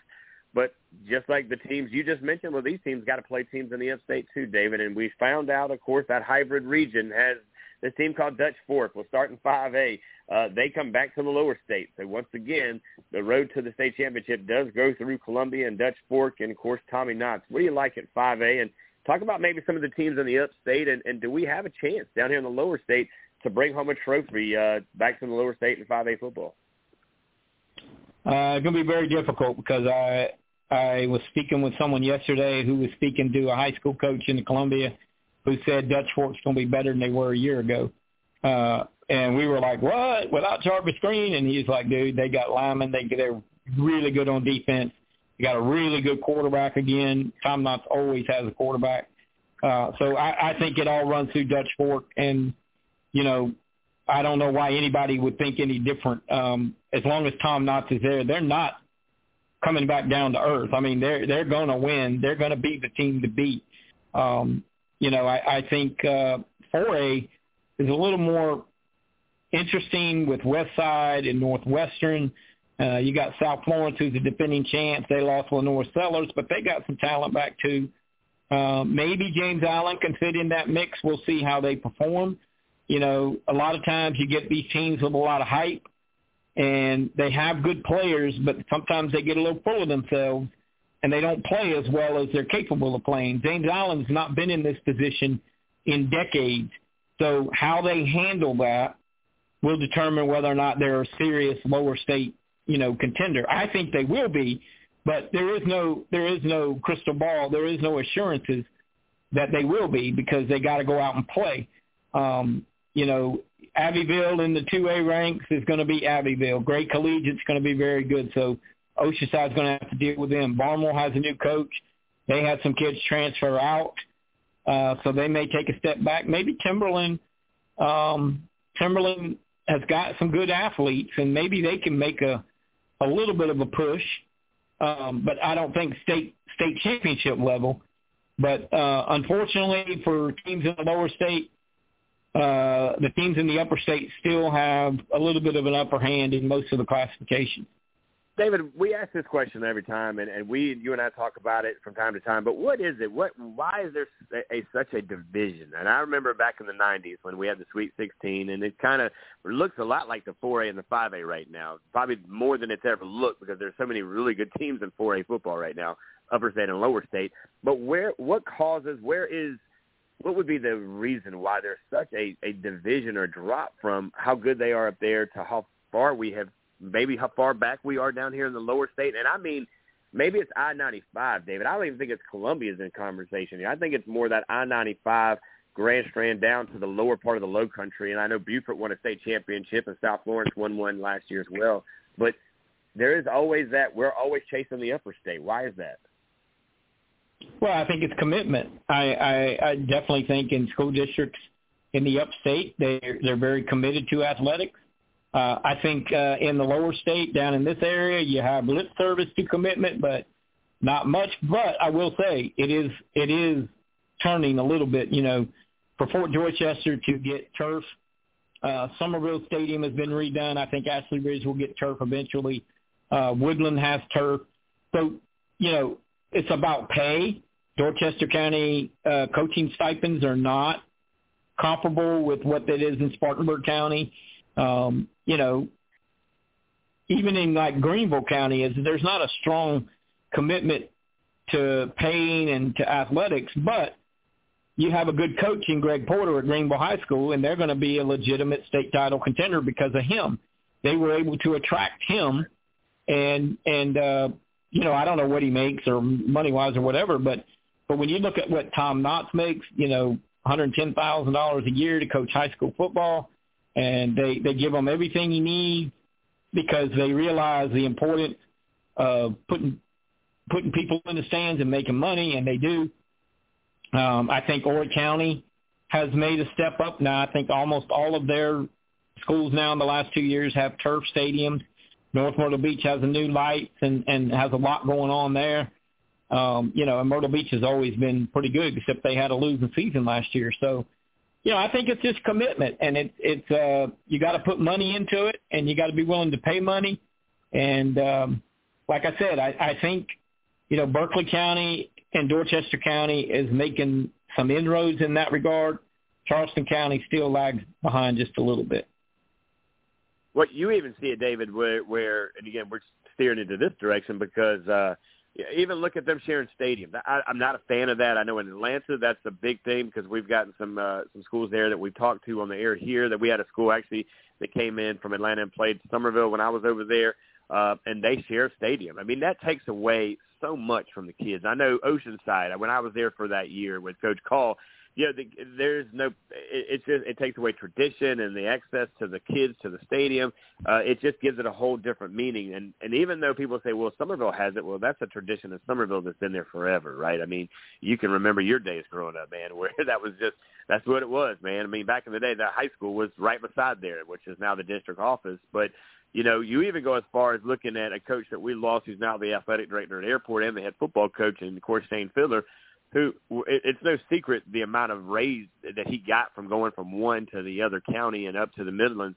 But the thing that really got me, David, and this is something that a guy actually came at me on social media when I said, we need to have more indoor facilities like Airport's got. That's their facility. Well, a guy came at me, the coach, uh, assistant coach somewhere, and he said, well, we have that. They're called multi-purpose rooms. I was like, that's a big difference. That's a classroom converted into an accessible room for athletes to twist ankles and do things. That's not a ceiling that's raised up about fifty feet or one hundred feet in the air where they can kick balls and throw things and, and basically stimulate a, stimulate an entire half of a football field, right? How far do you think we are from being those facilities? Because the upstate Greenville's got those facilities. Now it's down to Columbia. Is it just working its way down here? Yeah, I don't know. I don't know. I'm I'm I'm not sure that you need it. Um, in in some case, I, you know, um, you know, I guess I guess I guess it does serve a purpose, but um, you know, to me, that's a lot of. Uh, We'll see if Airport. Well, I'll put it this way: we'll see if Airport wins the state championship because they got an indoor facility. I'm I'm I'm guessing not, but um, but I think you know those are kind of uh, makeup and eyelash, and uh, you know football's played outside, so right. That's where you need to be. Um, I think Fort, I think Fort has some sort of indoor. Um, I think it's a smaller one, but I, I think they, they have some sort of indoor thing over there uh, that they had maybe a year or so ago. I, I can't – I'm pretty sure now, unless they don't have it no more. But I know LaPrade told me one day they were going to be inside, and I didn't understand what he meant when he told me. He said, well, we got a little indoor thing. I don't I don't think it's a one hundred yards. But I think right. I think what you could see is some schools building, you know –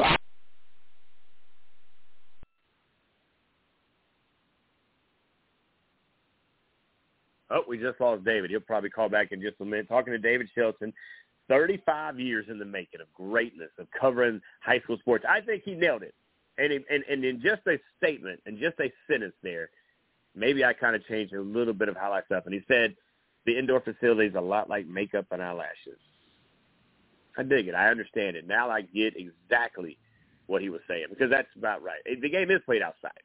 It is played outside. However, comparatively to when I played the game in the nineties, they didn't have the wet bulb. The only bulb that was wet was your head because it was soaking wet, and you might got water, you might not got water, and you drink it out of a hose uh, and all of that. But uh, we got him back, so we'll bring David back in. Uh, we dropped you somewhere there, David. We uh, welcome you back, buddy. Yeah, I, I was just saying that I, I, I think I think it would be a good idea uh, if schools had the money, but I think a lot of schools would like to spend their money in other ways. But But if the money was there and they wanted to have some sort of indoor facility, they could, um, right. you know, maybe for the winter or for the, you know, rainy days. But, you know, I, I don't know. I mean, it rained here yesterday, and, and I don't know how many teams would have been indoors. Just, I mean, it didn't rain real bad. It rained more after practices were over. But, um, you know, I think, you know, if you got an indoor facility, you take advantage of it. If you don't, Uh, you just do what you do with football's outside sport. So that's what that's where you're going to practice, and that's what you got to play in. Um, you know, I, I would, I would again, I would suspect um, uh, with the heat, if it's an air-conditioned facility, that might help. But nowadays, practices are limited to so much. I mean, people are going from eight to ten. It ain't even hot at ten o'clock in the morning, and then they're off the field. I was, I was t- telling somebody yesterday. When I started in this, uh, people were doing three-a-days, and I could get I could get six or seven schools in one day because I you know because they were going three hours and then they would take a break and eat lunch and then they go back out and then at, at night they would go back out. Well, now that's uh, that don't happen anymore. They they've restricted that, so it kind of makes my job harder because I can only get you know maybe three if I hustle in one day, but, but more likely it's two. Yeah, and it's it's a different deal now with the wet bulb. I was saying that when you broke loose. I, I said the only wet bulb that was around the nineties was our heads, and drinking out of uh, out of a rubber hose was kind of what we did. I mean, things have definitely changed, and you see that with turf fields. I mean, it's just part of the business that we're in. We're covering it as it changes on, on a dime. Now, the one thing I do want to do, because I don't want the guys in the lower part of the low country to think we missed them. Now, uh, we do know, by the way, Uh, that they do some big stuff down there. You do a great job covering those guys as well. But Coach LaPrade, of course, with Buford winning a state championship. But there's a couple of other well branches and stuff like that. What do we like down there in the lower part of the low country? Is they also, you know, they put some teams that compete during the postseason as well. Yeah, I, I think May River's done a really good job over the years of being very competitive. Uh, you mentioned Well Branch and Buford. has played for state title two years in a row and the defending state champs now and in three A. And uh, certainly I think they're going to be good again. I think Bryce is one of the best young coaches, you know, I guess in the under thirty-five crowd or whatever you want to call it uh, in the state. Um, but, yeah, they, they have good football. Hilton Head could be improved this year. You know, Nick Shuford, who won four state titles at Thomas Hayward, is now over at Buford Academy. And uh, I think he will he will challenge in the Skeezer ranks in his classification because he not only went over, but he also got some of his players to come over, including his son, who's the quarterback, and uh, and the best receiver at Thomas Hayward, Ty Mansell. So uh, I think Buford Academy in the Skeezer ranks from down that way um, will probably be a be a major player. I, I think they're I think they're two A. In Skeezer, but uh, I, I can't remember because Skeezer went to four classes, and I can't remember who goes where. But, but I think they're going to be very competitive.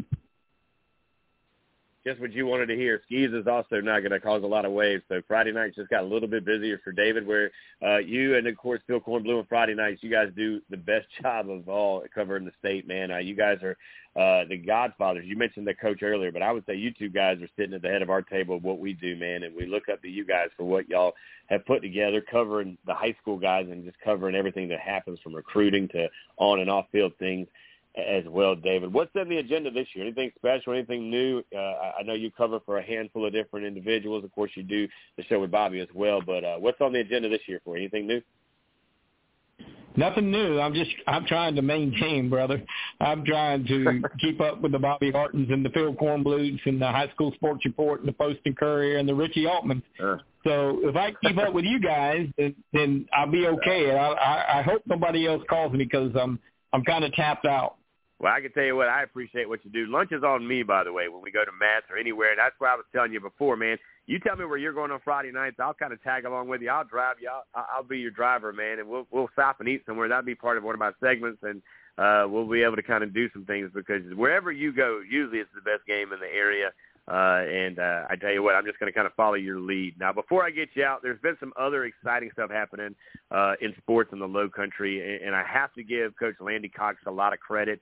I think, David, they're still playing in the in the uh, Dixie Youth World Series in Louisiana.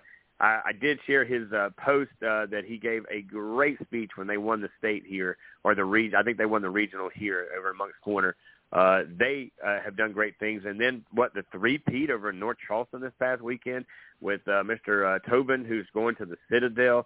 Uh, baseball in the state of South Carolina. We talk football, brother, but we play some hellacious baseball in the Palmetto State as well. Oh, we absolutely do. And, we're, you know, P J Morlando had an incredible summer. Uh, it's probably going to be a top ten pick in next year's draft from right here in Summerville. His teammate, Carson Messina, is probably going to be a pro guy. Um, you know, we've got several guys from Summerville that are in the minor leagues or, or you know, playing, and, and Berkeley was really good, and Oceanside's got had six guys signed Division One. So uh, you got James Island, you got Wando. Baseball in the Low Country uh, is very, very competitive. Um, maybe not as many state titles. You know, Oceanside has won back-to-back, but but we're right there in the mix. And you you and everybody else knows it comes down to, you know, having enough pitching to, to complete that championship run. And sometimes you got it and sometimes you don't. And when you do, you got a shot. And, you know, that was what the strength of Oceanside was this year. They had, they had great arms, and that's why they won the title. But, yeah, baseball in the Low Country uh, is, is pretty dang solid. It, it, there's some good, good players and good teams. Should be a lot of fun, man. David, for everything you do on and off of any broadcast or any news article, again, when we're sleeping at three a.m., you're writing and typing and texting and hitting send across the state, man. And uh, just get some rest, man, because uh, your season is about to go into overdrive, buddy. And if you need me, reach out to me. And uh, if you got time during the season, man, you're my go-to, man. If there's anybody that knows something about anything when it comes to football, baseball, basketball, anything in the state, man, it's you, and I appreciate it. You giving me time uh, and, and mentioning me and all the names there that you mentioned. Or you guys are the you guys are the reason we get to do what we do every Friday or Saturday or whatever day we get on the radio or type up an article, man. Thank you for what you do, buddy. Okay, man. Take care. Have a good show. There you go, buddy. The man himself, David Shelton joins us here. Thirty-five years, man, and uh, God, the guy's just—he's like—he's a—he's he, just—he's a walking, talking uh, thesaurus of athletics in our state, man. And I tell you what, he ought to be in the Hall of Fame. Uh, there's so many guys that do so many things that that we, as me, be it a forty-five-year-old guy who continues to to believe that that if we just continue to do it the right way and do things the way we do them, then things will happen. It's never wrong to do the right thing, and I say that to my children. I say that uh, in my relationship. I say that in general. Just it's here's where we are, and and we're striving, we're driving, we're we're, we're where we are in life, and we're trying to get where we're trying to go. And put yourself around great people, guys. I can't say if you look at my list, Jerel Hendricks, five-star guy. Reginald Walker, five-star guy. David Shelton, five-star guy. And how great is the Lord we serve above? Right before he came in, Matthew Scott. And I didn't know David was going to mention his situation because I don't bring out people's personal business. But isn't it on point and on time for him to men, for us to have Matthew Scott, who is the founder of the South Carolina Youth Diabetes Association, who has a ten-year run at putting an event down, who mentioned everything he mentioned. Coach Smitty, of course, joined us for a little while there, uh, as he's the uh, one, he's one of our coaches here on staff, who uh, coaches over there, of course, in King Street. But for us to segue into having David Shelton come in here and tell you guys, listen, what you eat is what you will become. All right, you see that in gyms, you see that in hallways, you see that across uh, towns. Mindful the way you do what you do, because it may not hit a toll on you today, but it will show up on you tomorrow. And again, uh, David has been through it, man. I have never met a man so strong. He is, he's been through some things, and I don't want to put his life out there, but the guy's lost a lot of people close to him. Uh, he has uh, an amazing, beautiful family. Uh, his, of course, his daughter's got uh, two beautiful children, and uh, he's got another son. And I can tell you that the guy fights for things that are right, and he will only join those who he believes are doing it the right way, which is what I do, which is why I have Moving the Chains a part of what we do, because I believe that those young guys, those men, are putting the right foot forward. We're going to do that the rest of this week. We're going to do that tomorrow, and we will start here shortly going Monday through Monday through Friday, six to eight in the mornings. We're not there yet. We're not there yet, but we will, and I didn't get a chance to talk to David about this because there's just so much to get into. And there's so much to conversate with David. I wanted to touch on everything that we did. But he does have, by the way, uh, it is the third annual Low Country Media Day. And I know all the beat writers will be there, the T V cameras, the radio, you name it, we'll all be there. But so will the coaches and their players. Uh, they'll bring three or four players with them. Uh, I can tell you that Coach McCoy, in the first annual one, showed up, and I thought the Florida Gators were coming in town because these dudes were – they were to the nine, man. They had on their loafers, man. They had on their slacks, their jackets, their ties, and it was it was real, and it, it was impressive. Uh, but I got a chance to know Coach McCoy prior to him taking the job at James Island, so I wasn't surprised, but I was definitely impressed. And so I'm not sure we'll get that from everybody or what we'll see this year from the Trojans at James Island. Uh, the biggest thing they want to show us at the end of the year is a trophy and a ring and things like that. But it's going to be a tough challenge, and, and who better to accept that than our coaches uh, here in the Low Country and across the state, guys. We're very lucky, and you heard David say, this is a great place to live. Our state, uh, you know, if you go look around, all right, you, I, I don't look at a lot of the stats and social media because they what they say. I've been here. I've lived here most of my life. I'm from here. And uh, it, it's a great state. It's a great place to call home. And uh, we've got great people surrounding us. If it wasn't great, right, if it wasn't great, then Ohio and New York and New Jersey and West Virginia and about twenty thousand, well, what, forty-plus other states wouldn't try to come here and make this home either. So there's something here. There's something here that they want to be a part of. Just like these coaches, they retire in North Carolina, find their way to South Carolina. You know, West Ashley is a team. We didn't talk about West Ashley, Coach, but I think, uh, David, I think West Ashley is a team to watch out for. Quietly, I think they're a team to watch out for. We'll see. Uh, they started off really strong last year. We'll see what they have this year. Now, they do go in their jamboree, in the Charleston County Jamboree, they will see uh, James Island. And and I wish that all three counties would get together and one do Thursday, and one do Friday, one do Saturday, so that we could all get around and see it because it's kind of tough. Uh, but, you know, again, out of my pay grade, out of my lane, I stay where I'm at right here on Southern Sports Central, and uh, I kind of do what I need to do here. Now, next week, I'm going to get back to the South Carolina Coaches Association. I'm going to get those guys, uh, somebody from them to come in, and we're going to talk about what happened in Greenville. And maybe the head of the athletic director's Twitter page. I got to find out who runs that thing uh, and, and find out what they did because there was a lot of great speakers. I mean, you heard Um, you know, Jerel said that it was impressive to see both South Carolina and Clinton coaches in-house and strength and conditioning coaches there. Uh, but I also applaud whoever put this formula together, because they also had started up a youth, a young coaches uh, group as well, trying to help the young coaches understand the transition from being an assistant to being a head coach, and the responsibility of being a head coach in this great state of South Carolina isn't it, look, it, it isn't just I'm here, I'm a coach, and I can do what I need to do, and I have clout, and, and I can just whatever. So, no, it comes with a lot of responsibility. A good buddy of mine's the head coach over there at uh, Coach Michael. He's the head coach, the basketball coach at Fort Dorchester, which, by the way, he's going to start, and he's going to have very soon a basketball show on this network as well called In the Paint. Stay tuned for that conversation. But, uh, yeah, we're back, man. We are back and running.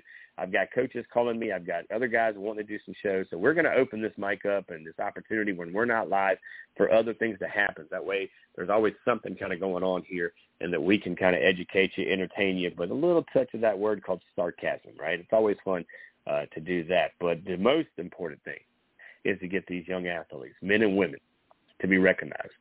Okay, that's a big thing. I do want to recognize a young lady who has been on this show, and she is an alumni at my high school. And I got to tell you something. When the word came out that Miss Maymay Arnold, who is a track star at she's a track star at Texas A and M, she started at Coastal after graduating from Sacasy, and now went to the S E C, and where she runs for Texas A and M. This young lady has done amazing things, and I am so proud of her as she is uh, the four hundred meter, uh, the four hundred meter and the four by four champion, and has gotten the gold medal around her neck there, and she's going to qualify for, uh, I believe that helps her get into the Olympics. I don't have a lot of knowledge, but I do know that she will be joining us here on the show uh, next week. Uh, she was trying to get in here this week. We just didn't have the ways to move some things around, but uh, Miss Arnold has done an incredible job. I remember having her in here as she committed to uh, Coastal. She was a high school athlete, and uh, we had her come in because it was during the COVID time. We wanted to give her her time to shine, and to see her, just like we watched Bryson Allen Williams, just like we've seen so many other ones. T J Hopkins, who T J, by the way, uh, is in the Reds organization. He's been called up to the big leagues, and, you know, your time there is never guaranteed, but I'm telling you, he's a guy that's going to be around for a long time. Uh, his brother also uh, is – Get, he just got drafted by the Mariners. Uh, there's just so many. We talk about P J Moreland, who won the home run derby. He's from South Carolina. He's from Summerville. Plays over at the high school down the street. So many talented athletes here. So many great guys continue to do great things, uh, and girls as well. So we just want to say thank you guys for listening to us today, as uh, we're going to wrap up the show here. We'll be back live uh, next Saturday. We'll be live next Saturday. We'll get back to our ten o'clock segment. It'll be ten to two. As uh, we want to thank also Coach D A. He did his big thing today, by the way, guys. If you uh, didn't get a chance to get over and uh, support a good cause, you missed out. He had his uh, big five K walk uh, with Coach D A. It was, again, uh, to build the community, uh, reaching out to fraternities and churches and organizations and just the community. Walk together, grow together, be together on a Saturday morning. It started at nine o'clock. And I tell you what, the rain was coming, guys. The rain was on the way. Uh, but, uh, you know, so in the old Lee Corso voice, uh, as the big Lord said, not so fast, my friend. He pushed that thing uh, to the other direction. I think everybody got in, got out there, and, and enjoyed themselves. The turnout was good, considering the weather. It was great. Uh, but uh, for Coach D A, he does a great job. He's very much like ourselves, a very big uh, guy in the community that goes to the basketball games. He'll hang out at other venues as well, because he believes in the athletes and wants to help these young men and women become grown men and women, and doing it all in the right way. So I want to thank him for what he did, what he put together today for us, and inviting us uh, to be a part of what he did as well, guys. So that'll do it for today. Again, I want to thank my guest who joined us at the top of hour number one, which was Jerel Hendricks. He is with Moving the Chains. We had Reginald Walker Junior Of course, he has multiple shows and does multiple things there in the Queen City of Charlotte, North Carolina, but he covers us with all the college information that we can handle. David Shelton, David Shelton, the best in the biz when it comes to high school sports. He covers everything from the low country to the upstate and every spot in between. High school baseball, basketball, football, wrestling, you name it, he covers it and does an incredible job. And then we got a surprise visit from Matthew Scott. He is this young man ten years ago today. He joined us for the first time ever as a high school kid with a dream that he was going to start a softball game that was going to help, while having fun, build awareness on diabetes within the youth. And as we said earlier, you heard David uh, just got cleared and going in that direction as he was uh, down and out for about a month and a half. So, again, guys, we are here to educate you. We're here to entertain you, but we're also here to grow together, to stay together. So with that being said, follow us on Facebook at Southern Sports Central and on Twitter at S O Sports Central, guys. I want to thank everybody for listening today. We look forward to seeing you next Saturday right here on Southern Sports Central at ten a.m., guys. Until then, have a great weekend. Stay hydrated, stay safe, and stay blessed. Thanks for listening. We'll see you again next week, ten a.m. sharp, guys.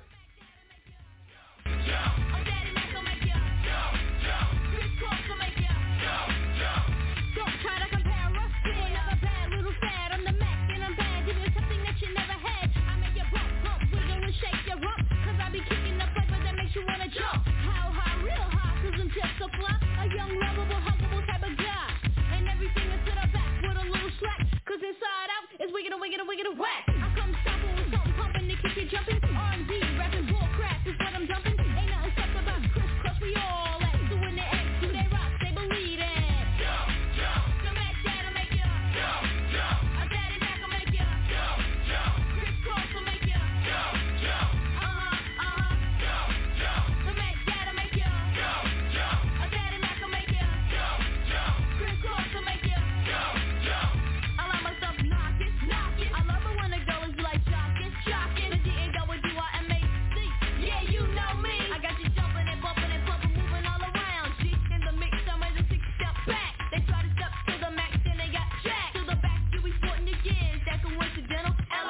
Don't be claiming that it's mental. Two little kids with a flow you ain't never heard. Ain't nothing special, you can understand every word. As you listen to my smooth, smooth melodies, the daddy makes the J U M P.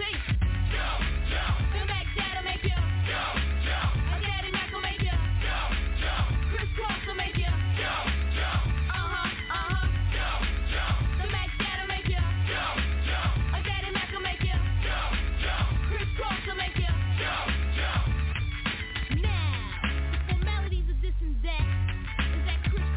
Coming off wet.